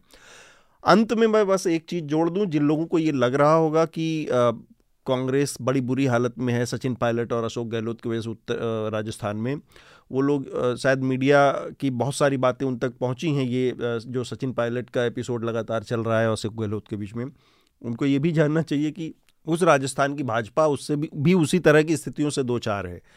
और ज़्यादा दिन नहीं हुए इसी पिछले चार मार्च की बात है मेरे ख्याल से, आ, जब वसुंधरा राजे का वो जन जन्मदिन होता है चार मार्च, और उसमें उन्होंने अपना शक्ति प्रदर्शन किया था और तमाम केंद्रीय नेतृत्व की नाराज़गी, और उसके बावजूद उन्होंने एक बड़ी जनसभा चूरू के एक धार्मिक स्थल है जो कि बालाजी धाम, सालासर बालाजी धाम में, वहाँ पर एक बहुत बड़ी जनसभा और शक्ति प्रदर्शन के तौर पर उन्होंने अपने जन्मदिन पर किया। और उसका पूरा होल सोल मोटिव यही था कि वो केंद्रीय नेतृत्व को और साथ में पार्टी को की इकाई को जो राजस्थान की है उसको ये संकेत दे रही थी कि मुख्यमंत्री की दावेदार वही हैं। लेकिन इस तरह की चीज़ों को आ, आज का जो मीडिया है और आज का जो माहौल है उसको उस तरीके से एक्सप्लेन नहीं करता जिस तरह से आज वो सचिन पायलट को एक्सप्लेन करता है, तो शायद बहुत सारी बातें ना पड़े। लेकिन दोनों पार्टियां एक ही तरह की समस्या से कमोबेश, किसी की बड़ी होगी किसी की कम होगी, जूझ रही हैं। हाँ, मैं दो छोटी छोटी बात कहना चाह रहा था। तो लिख तो सचिन पायलट, जो मैंने इतनी बात पहले भी कही थी, बड़े इंटरेस्टिंग कैरेक्टर बन गए हैं अब वो राजनीति हैं, है ना। और ऐसा लग रहा है जैसे वो मतलब जो भी उनके, जैसे आपने कहा ना, उनका बहुत ज़्यादा, चाहे वो कास्ट बेस हो या उनका खुद का बेस, कुछ बहुत बड़ा नहीं है, लेकिन जो भी हो वो ऐसा दिखा रहे हैं कि भाई देखो मैंने सब हाथ पैर जोड़ लिए कुछ हुआ नहीं, शायद पार्टी छोड़ने से पहले या कोई बड़े बदलाव से पहले अपने राजनीति में। दूसरा ये जो आपने बात कही ना अशोक गहलोत वाली, वो उन्होंने सीएम बना रहना किया, तो वो ज्ञानी जैल सिंह की पुरानी वाली बात है ना, हिंदुस्तान में बस तीन ही लोगों पे पावर होती है, डीएम, सीएम और पीएम। तो, तो और कांग्रेस का अध्यक्ष बनना उन्हें लगा ये तो नोशनल टाइटल है, इसका कुछ होना है नहीं। तो नहीं, सत्तर सत्तर अस्सी के कांग्रेस में ये बात नहीं होती। हाँ, हाँ, वो स्थिति अलग होती। अब इवन नब्बे में अब सीताराम केसरी ही थे तो वो पावरफुल आदमी थे। हाँ, सीताराम केसरी जब अड़ गए तो अड़ गए। नहीं तो कांग्रेस अब वो पार्टी नहीं बची ना हटाने के लिए। अब कांग्रेस वो पार्टी नहीं है ना, उसके पास अब वो बेस नहीं है, तो इसीलिए वो नोशनल पद। हम आगे बढ़ने से पहले कुछ दो लेटर्स हैं, उन दोनों लेटर्स को पढ़ना चाह रहे हैं, इसके बाद फिर हम रिकमेंडेशन की प्रक्रिया पूरी करेंगे। दो लेटर हैं, एक लेटर है नेहा का। I found it thoroughly unfair that you discussed about Rajasthan का right to health bill without any actual stakeholders being a part of it. Being a doctor in the public sector myself, I would like to tell you what my issues are with the right to health bill. First, why put the burden of health on private player instead of Uh, bettering government health facilities. Second, you expect doctors trained in government medical college to be charitable in their conduct and practice. Do you expect the same from I I T and I I M graduates? Third, private hospital have operational cost and government are notorious for not reimbursing. Personally, the M R I machine set up in P P P model in my hospital has become non-operational because the government didn't pay the bills which ran into the crores. Fourth, while medical uh, emergency might seem fairly straightforward, it actually is not unless it is defined in great detail what is what it should encompass. I expect better from you. I have never worked in private sector and have no vested interest, but I expected a bit more nuance. Neha की ये बात बिल्कुल ठीक है कि इसमें कोई stake holders या कोई डॉक्टर नहीं था, कोई एक्सपर्ट नहीं था इस बातचीत में. उन तमाम चीज़ों को एक्सेप्ट करते हुए फिर भी ये बात आ, मैं कहना चाहूँगा कि ये सारा का सारा मामला, सारी की सारी स्थिति बनाई हुई जो है वो केवल और केवल उस बिजनेस मॉडल को प्रोटेक्ट करने के लिए है जिस बिजनेस मॉडल में आपको खुली छूट है कि आप क्या किसी से आ, आ, आ, इलाज का क्या चार्ज करेंगे. कोई रैशनलाइजेशन नहीं है. फाइव स्टार हॉस्पिटल वाला आठ सौ रुपये में एक एक्सरे करता है, फोर स्टार वाला वही चार सौ रुपये में करता है, सरकारी उसमें आपको वही पचास रुपये में हो जाता है. कोई रैशनलाइजेशन नहीं है इस तर्क का. तो एक तो ये है कि क्या कौन कितना वसूलता है, वो उस मुनाफे के धंधे का एक मसला है. दूसरा ये कि ये हमको भी पता है, ये आपको भी पता है, ये सबको पता है कि इस देश में एजुकेशन का, हेल्थ की स्थितियां बहुत ख़राब हैं. जो पब्लिक सेक्टर या हमारा सरकारी सेक्टर है वो इसके बावजूद जब भी जब पैंडमिक आया, जब कोविड जैसी कोई महामारी आई, तो किसी प्राइवेट ने स्थिति को नहीं संभाला. तो ऐसा भी नहीं है कि पब्लिक सेक्टर ने काम नहीं किया. उसी ने उस पहले झटके को, दूसरे झटके को झेला और उसी की वजह से पहला वाला जो फेज़ था, फर्स्ट वेव थी, उसको टैकल करने में आ, आ, एक एक किस्म की मदद मिली.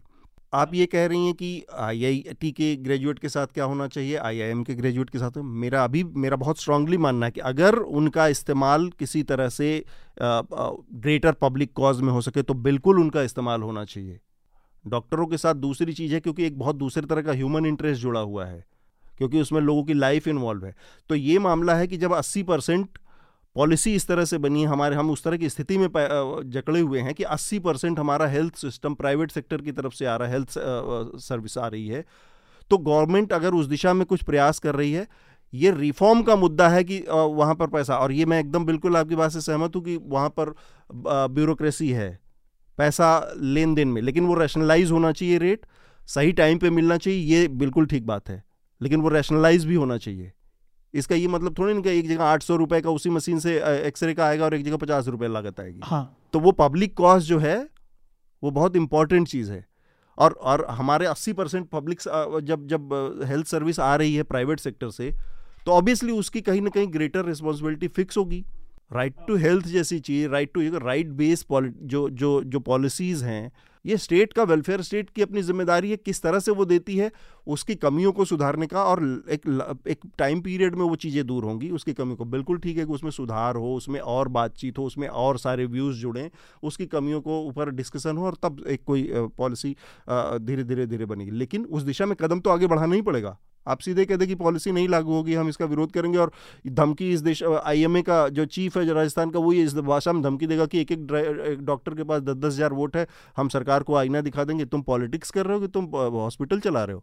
दस हज़ार वोट, कौन डॉक्टर है यहाँ पे दस हज़ार वोट? पाँच सौ पचास पाँच वोट अपने घर का कोई डॉक्टर या कोई भी जनरल, मैं आप, ये दस वोट के बदलने की इन्फ्लुएंस क्षमता नहीं रखते. और वहाँ पर एक आई एम ए का वो बोल, इस तरह की बयानबाजी पॉलिटिकल कर रहा है ग्रेटर कॉज के चक्कर में कि ये हेल्थ, पब्लिक हेल्थ कितना बड़ा इशू है हमारे देश में, इतनी डिस्पैरिटी है, इतना गड़बड़ है. तो कहीं ना कहीं कोई शुरुआत जो हो रही है, उस शुरुआत को एक पॉजिटिव उसमें लेने की ज़रूरत है.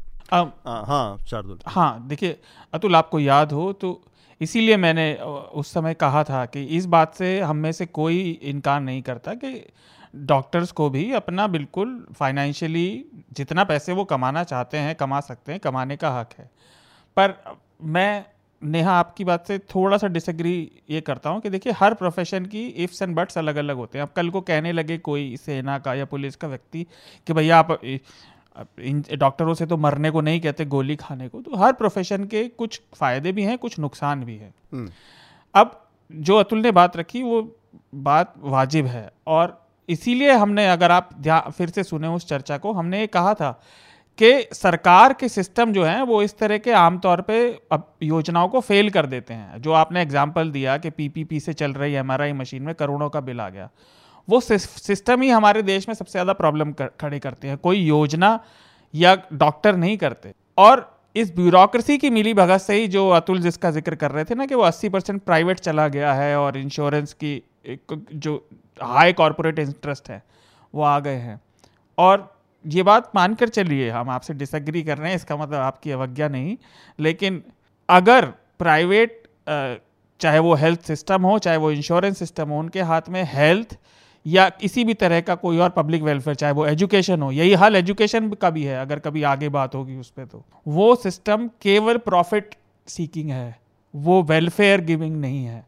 और इसीलिए इन चीज़ों में सरकार का होना बड़ा ज़रूरी है, और एक सिस्टम का जो ठीक से चले। वो आपकी बात शत प्रतिशत ठीक है कि आप केवल सरकारी अस्पतालों में, मेडिकल कॉलेजों में पढ़ो पढ़े डॉक्टरों को बांध के नहीं रख सकते, लेकिन उन्हें जो थोड़े फ़ायदे मिलते हैं उसका उन्हें थोड़ा तो देना ही पड़ेगा। देखिए, हमारी सोशल रिस्पॉन्सिबिलिटी है, उसके बिना नहीं तो होगा कैसे। अगर हर कोई सिर्फ प्रॉफिट सीकिंग रह जाएगा तो जो प्रॉफिट नहीं दे सकती, और हमारे देश की तो आधी से ज़्यादा जनसंख्या है, वो उनके लिए काम कौन करेगा। ठीक बात। आनंद, आपको कुछ जोड़ना है? नहीं, हाँ, नहीं, नहीं सब आप लोगों ने कहा। एक चीज़ जो उन्होंने लिखा उस पर नहीं, एक उनका कहना इस पे इमरजेंसी पर की बेहतर परिभाषा ज़रूरी है, वो उनका कहना सही है। और ये आयुष्मान भारत वाले में भी ये एक अस्पष्टता है जो केंद्रीय सरकार वाला, ये एक्चुअली हॉस्पिटल्स इमरजेंसी, क्योंकि इमरजेंसी को अगर डिफाइन नहीं किया गया तो बहुत वेग चीज़ है। और आयुष्मान भारत हालांकि ज़्यादा वो कुछ पे, ए, कितना कितना है पाँच लाख, पाँच लाख का वो एक कार्ड है, वो है। लेकिन ये जो उसमें तो एक है कि सारे तरह की बीमारियों का के लिए आप जा सकते हैं, वो तो एक जैसे इंश्योरेंस ही कह लें, वो तो इंश्योरेंस ही है भाई, आपकी जगह उसमें सरकार पे ही कर रही है आपका इंश्योरेंस। हाँ, तो लेकिन वो आयुष्मान भारत से जुड़ा हुआ है या नहीं, लेकिन ये है कि इमरजेंसी को, चलिए आयुष्मान भारत से मैं अलग भी कर लेता हूँ, तो इमरजेंसी को बेटर डिफाइन करना ज़रूरी है, वो थोड़ा वेग हो जाता है, वो उसकी ड्राफ्टिंग में थोड़ा ये ये ये चीज़ें एक, एक बहुत बड़े बिल बिल का एक पहलू है। हाँ, मतलब मैं मैं कह रहा हूँ कि डिफाइन कीजिए आप, बाकी चीज़ें बाकी चीज़ें आप लोगों ने कवर की, ये थोड़ा सा उनका एक पॉइंट नहीं अनकवर्ड रह गया था, उसमें है जरूर, क्योंकि कोई भी पेशेंट कुछ भी जाके कह सकता है कि मेरे लिए ये इमरजेंसी है, लेकिन इमरजेंसी का डिफरेंट स्टेक होल्डर्स के लिए या एक मेडिकल उसकी परिभाषा अलग हो सकती है,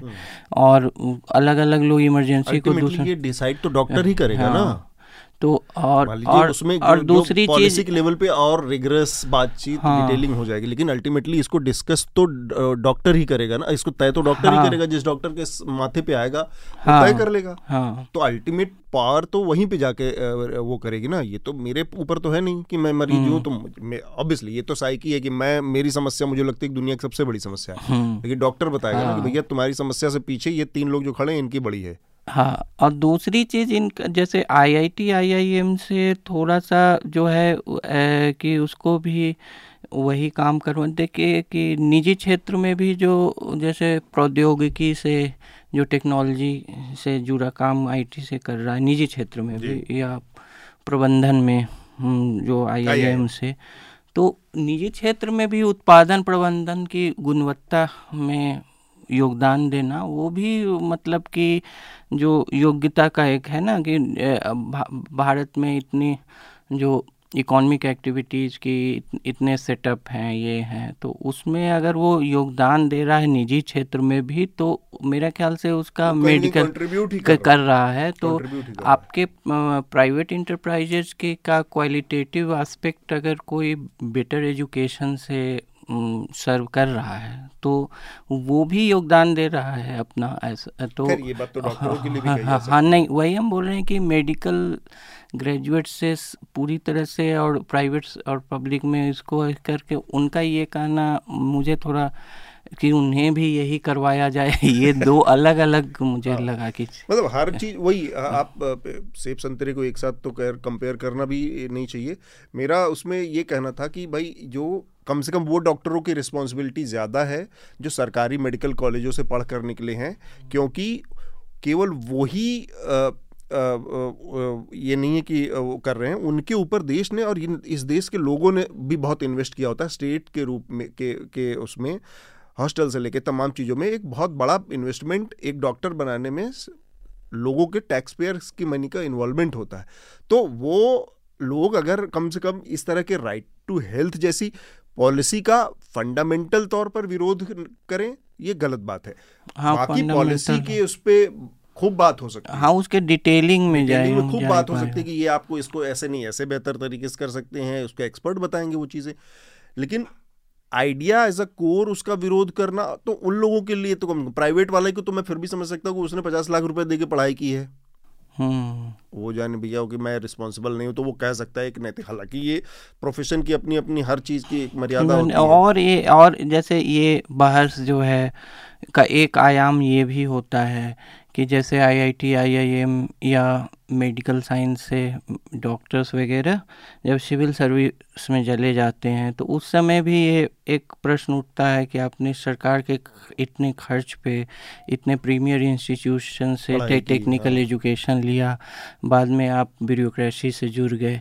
तो ये भी मतलब मैं इस पे कोई पक्ष नहीं ले रहा हूँ, इसका ये भी आता है कि भाई आप एक जनरल तरह के सर्विस में आ गए, वो टेक्निकल सर्विस नहीं है, वो एक्सपर्टीज जिसके लिए आप आए तो उसमें कोई नहीं है। तो अब अब उन लोगों का उसमें पक्ष होता है कि जो इक्वलिटी ऑफ अपॉर्चुनिटी है वो हमारे लिए भी है, अब हम ग्रेजुएट हो गए तो हम अपने को इसी क्षेत्र में सीमित, तो उसमें भी एक एथिकल डिबेट चलता है, चलता रहता है। ठीक, हाँ। अगला छोटा सा एक और जूही का भी सवाल है, उसका भी उसको भी मैं पढ़ देता हूँ। I look forward to the podcast every week, I am glad to see Smita ji on the panel and hope you get more women on a regular basis.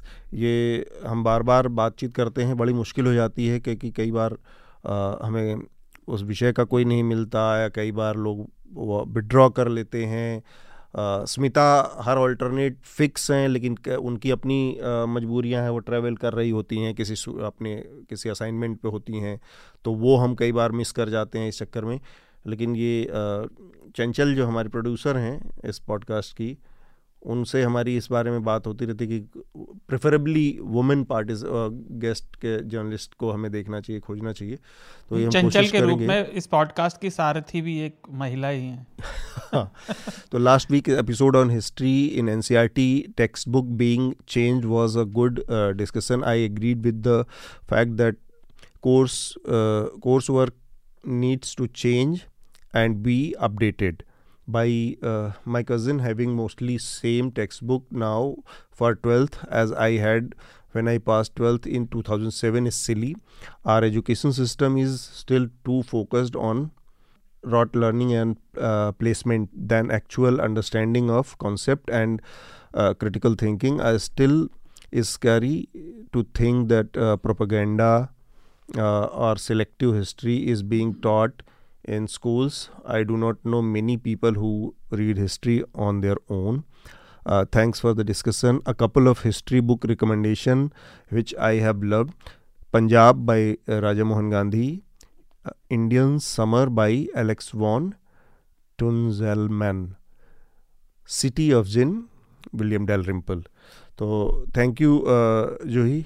बहुत uh, इतिहास की अच्छी तीन इन किताबों को रिकमेंड करने के लिए, और कोशिश करेंगे। हाँ, ये जो सारा बदलाव है रैशनलाइजेशन के नाम पे ही हो रहा है कि उनको रैशनलाइज करते रहा जाए समय समय पर जो सब्जेक्ट हैं, लेकिन कुछ चीज़ें उसमें जो चिंताजनक हैं उन पर हमने पिछले हफ्ते बात भी की थी। कुछ चीज़ें ऐसी उसमें आ गई जो कि actual minute of the meeting, आप कुछ चीज़ें एकदम ऐसे उसमें इंट्रोड्यूस की गई जो कि आ, लोगों को पहले जो डिस्कस हुई थी, जो मीटिंग्स हुई थी एनसीईआरटी की कमेटी की, उसमें डिस्कस ही नहीं थी, जो कि महात्मा गांधी से जुड़ा चैप्टर था। उनको डिस्क्रीटली बहुत धीरे से चोरी छिपे एंटर किया गया और उसमें से चीज़ों को डिलीट किया गया।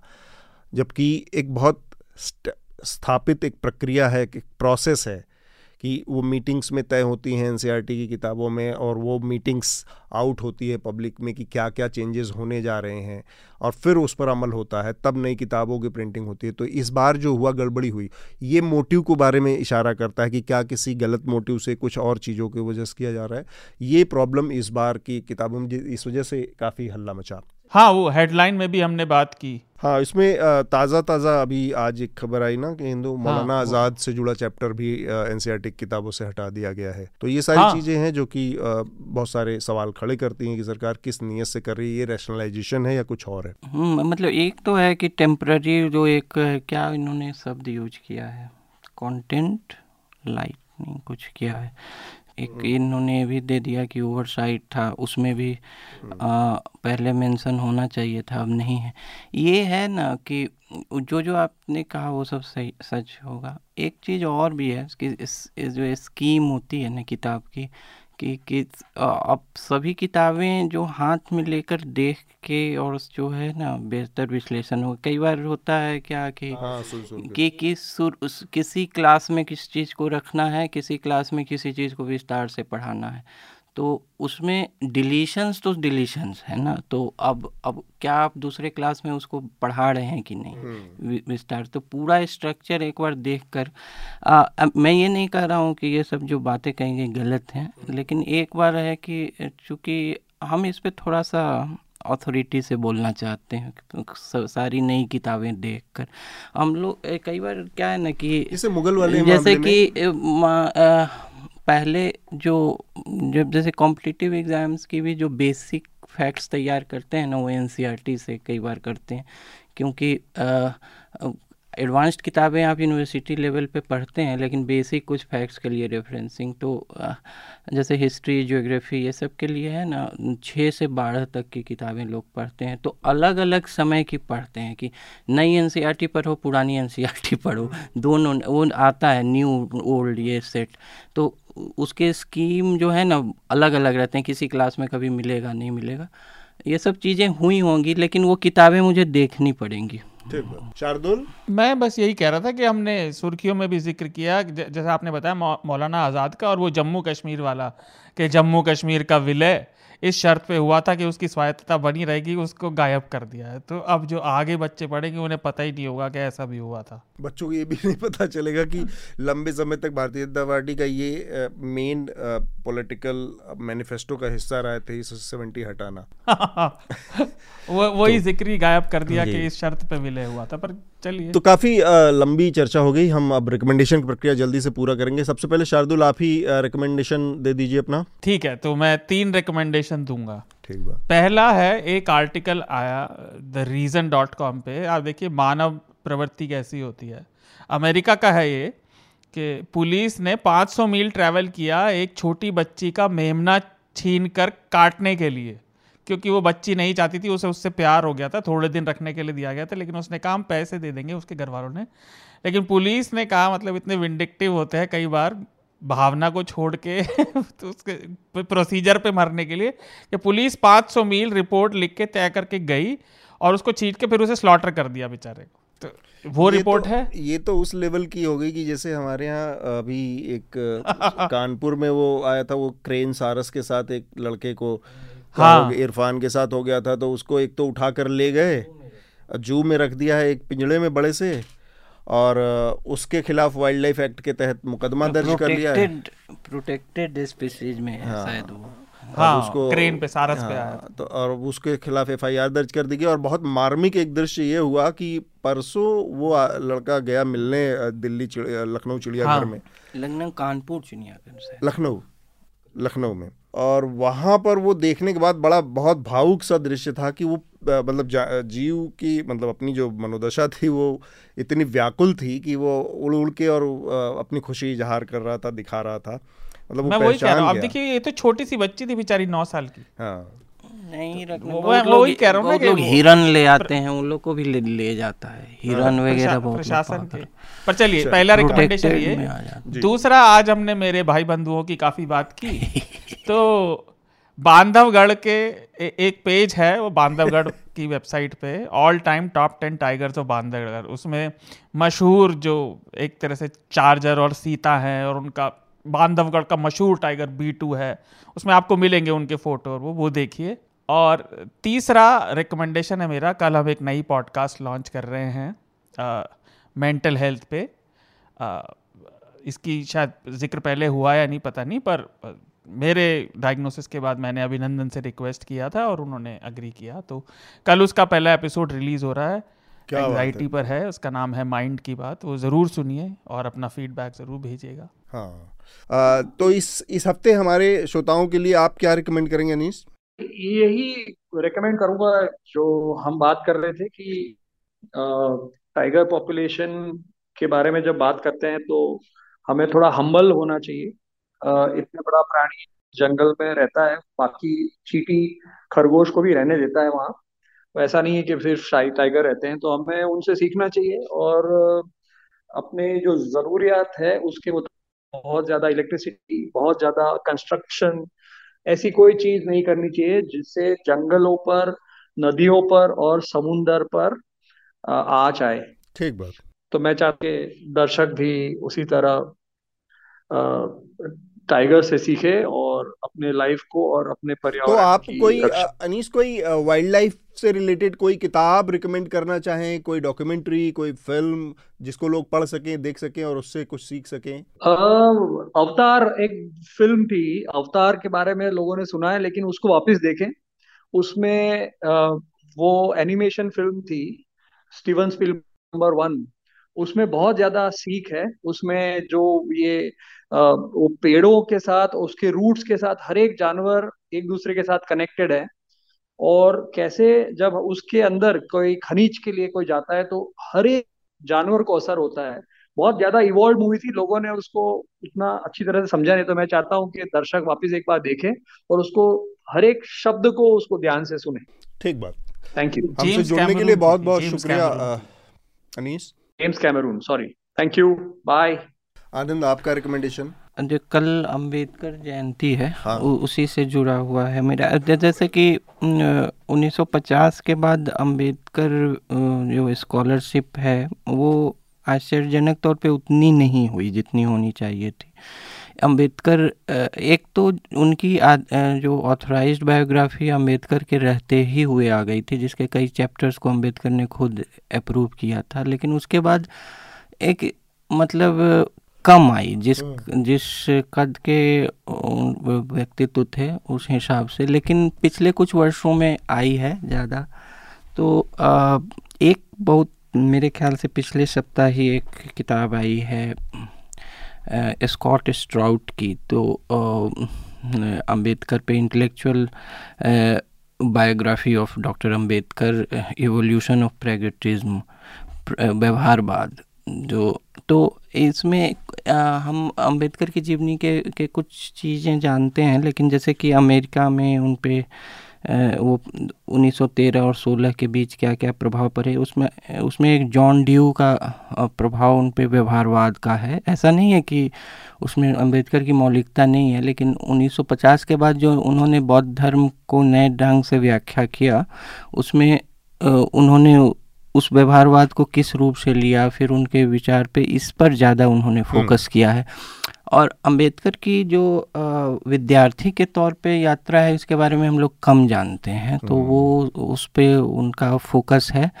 और जो उनका दिनचर्या था, जैसे कई एक बार आई आई टी बॉम्बे में उनकी दिनचर्या से प्रेरित होकर लोगों ने अठारह घंटे मैराथन स्टडी का किया था, तो उन्होंने डायरीज में जैसे अंकित किया है कि वो अठारह अठारह घंटे पढ़ते थे यूएस में तो अठारह घंटे से कुछ याद आया होगा आप लोगों तो, को तो कुछ लोग अठारह अठारह घंटे काम काम करते हैं, करते हैं तो ये तो आ, एक ये है, मतलब ये सब को खैर ट्रिविया है, वो वो ट्रिविया है, लेकिन ये सब चीज़ें हैं कि और उनके जैसे व्यक्तिगत जीवन में जो है जैसे उनके पांच संतान थे, उसमें चार की मृत्यु हो गई, सिर्फ एक ही बचा था। और व्यक्तिगत जीवन को, खैर ये सब चीज़ें लोग जानते हैं, लेकिन उनकी जो बौद्धिक यात्रा है उसमें उनकी मौलिकता और उन पे प्रभाव और उनके जीवन अनुभव, इन सबका सम इसी में एक।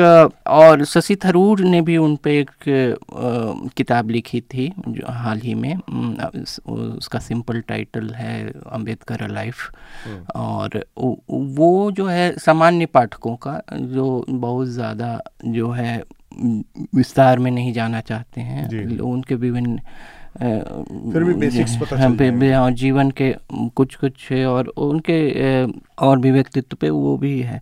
ये तो एक है। एक दूसरा तरह का रिकॉर्ड आज जो मैं ज़्यादा दे रहा हूँ, क्योंकि आज रिकॉर्ड लगता है चर्चा है, सवा दो घंटे हो चुके हैं, तो आज रुकना नहीं है। तो आज इसको रिकॉर्ड को ऐसा किया जाए कि आगे टूटे नहीं। चर्चा भी अठारह घंटे। तो तो जैसे कि बहुत तरह की हिंसा, राजनीतिक हिंसा, सांप्रदायिक हिंसा, ये सब की बात होती है, महत्वपूर्ण चीज़ें हैं, लेकिन कुछ कुछ तर, और तरह से भारत में बहुत अजीब अजीब तरीके भी हैं मरने के। तो पब्लिक स्पेस में एक है करंट लगने से मर जाना, हाई वोल्टेज तारों से मर जाना। और भारत में जो है बारह हज़ार लोग हर साल जो है हाई वोल्टेज तारों से करंट लगने से मरते हैं, बारह हज़ार।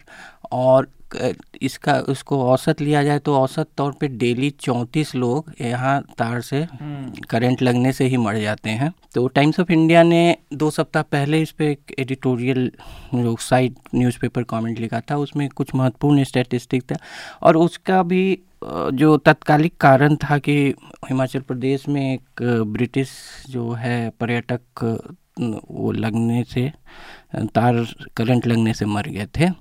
तो एक हाई प्रोफाइल विक्टिम जो है ही इसका कारण बना उस संपादकीय का। हम शायद हम लोग जैसे लोग छोटे मोटे लोग मरने से फर्क पड़ नहीं रहा था। तो तो एक तो और दूसरा है, एक पिछले दिनों और चर्चा में रहा ये डॉग बाइट्स का। तो डॉग बाइट्स का अर्बन इलाकों में बड़ा एक प्रॉब्लम बन के हुआ है, क्योंकि अच्छा वो कॉन्फ्लिक्ट बता भी रहे हैं लोग कि उसकी वजह से कोई डॉग लवर्स खाना खिला रहे हैं और हाँ, कुछ लोग गेटेड कम्युनिटीज में उसका बहिष्कार कर रहे हैं। तो उस पर द हिंदू हिंदू ने करीब पिछले एक महीने से सीरीज ऑफ आर्टिकल्स किया है। एक परिचर्चा भी उन्होंने करवाई थी, animal rights activist Selja Chandra और जो चीफ सेक्रेटरी थी पहले दिल्ली की, और मैं तो उसमें, और हिंदू ने एक एडिटोरियल भी लिखा था जिसमें इस पे इसको एक पब्लिक कंस, हेल्थ कंसर्न बना बताया था। और एक डेटा पॉइंट में स्टैटिस्टिक्स उनकी थी कि भारत में अभी एक दशमलव पाँच करोड़ लवारिस कुत्ते हैं। तो तो ए, एक दशमलव पाँच करोड़ और और उसमें ऑफ कोर्स जो है ज़्यादा बड़े राज्य हैं, उत्तर प्रदेश में सबसे ज़्यादा होंगे, और और भी कई हैं।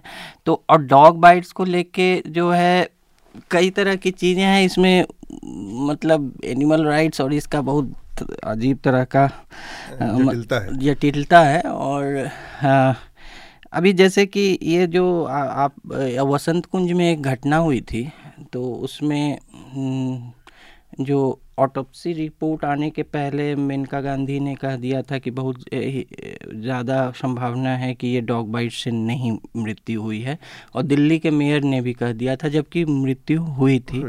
और कई बार ऐसा नहीं है कि उन लोगों का कहना गलत है, कई बार है कि नहीं होती है। और ए, ए, एक अंतिम वाक्य मैं बता रहा हूँ कि भारत को अनऑफिशियली रेबीज कैपिटल भी कहा जाता है। यहाँ सबसे ज़्यादा रेबीज का फैला हुआ है ये बाइट से।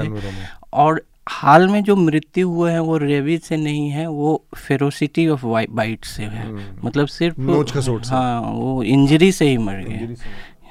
देखिए, इंसान की फितरत इससे अच्छा कुछ नहीं बताता कि वो एक जानवर जिसे संरक्षण की कोई आवश्यकता नहीं है, इंसान उसी पे मरे जा रहा है, बाकी तो उस पे कोई ध्यान नहीं दे रहा। मेरा रिकमेंडेशन है, एक बीबीसी का जो रेडियो फोर करके पॉडकास्ट सीरीज़ है, उसके कुछ पॉडकास्ट मैं रिकमेंड करना चाह रहा हूँ इस हफ्ते। एक तो है China and the information war, और दूसरा है writing a first draft of history, journalism के ऊपर है, and the great impartiality debate. तीन पॉडकास्ट हैं जिनको मैं रिकमेंड करना चाह रहा हूँ इस हफ्ते। आ, इसके साथ ही हम आज की चर्चा, जो कि बहुत आनंद ने पहले बताया लंबी हो चुकी है, तो और लंबी नहीं खींचूंगा मैं, इसको यहाँ पर रोकेंगे। आनंद का, अनीश का और शार्दुल का बहुत बहुत शुक्रिया, धन्यवाद। न्यूज लॉन्ड्री के सभी पॉडकास्ट टिचर, आईट्यूज और दूसरे पॉडकास्ट प्लेटफॉर्म पे उपलब्ध हैं। खबरों को विज्ञापन के दबाव से आजाद रखें, न्यूज लॉन्ड्री को सब्सक्राइब करें।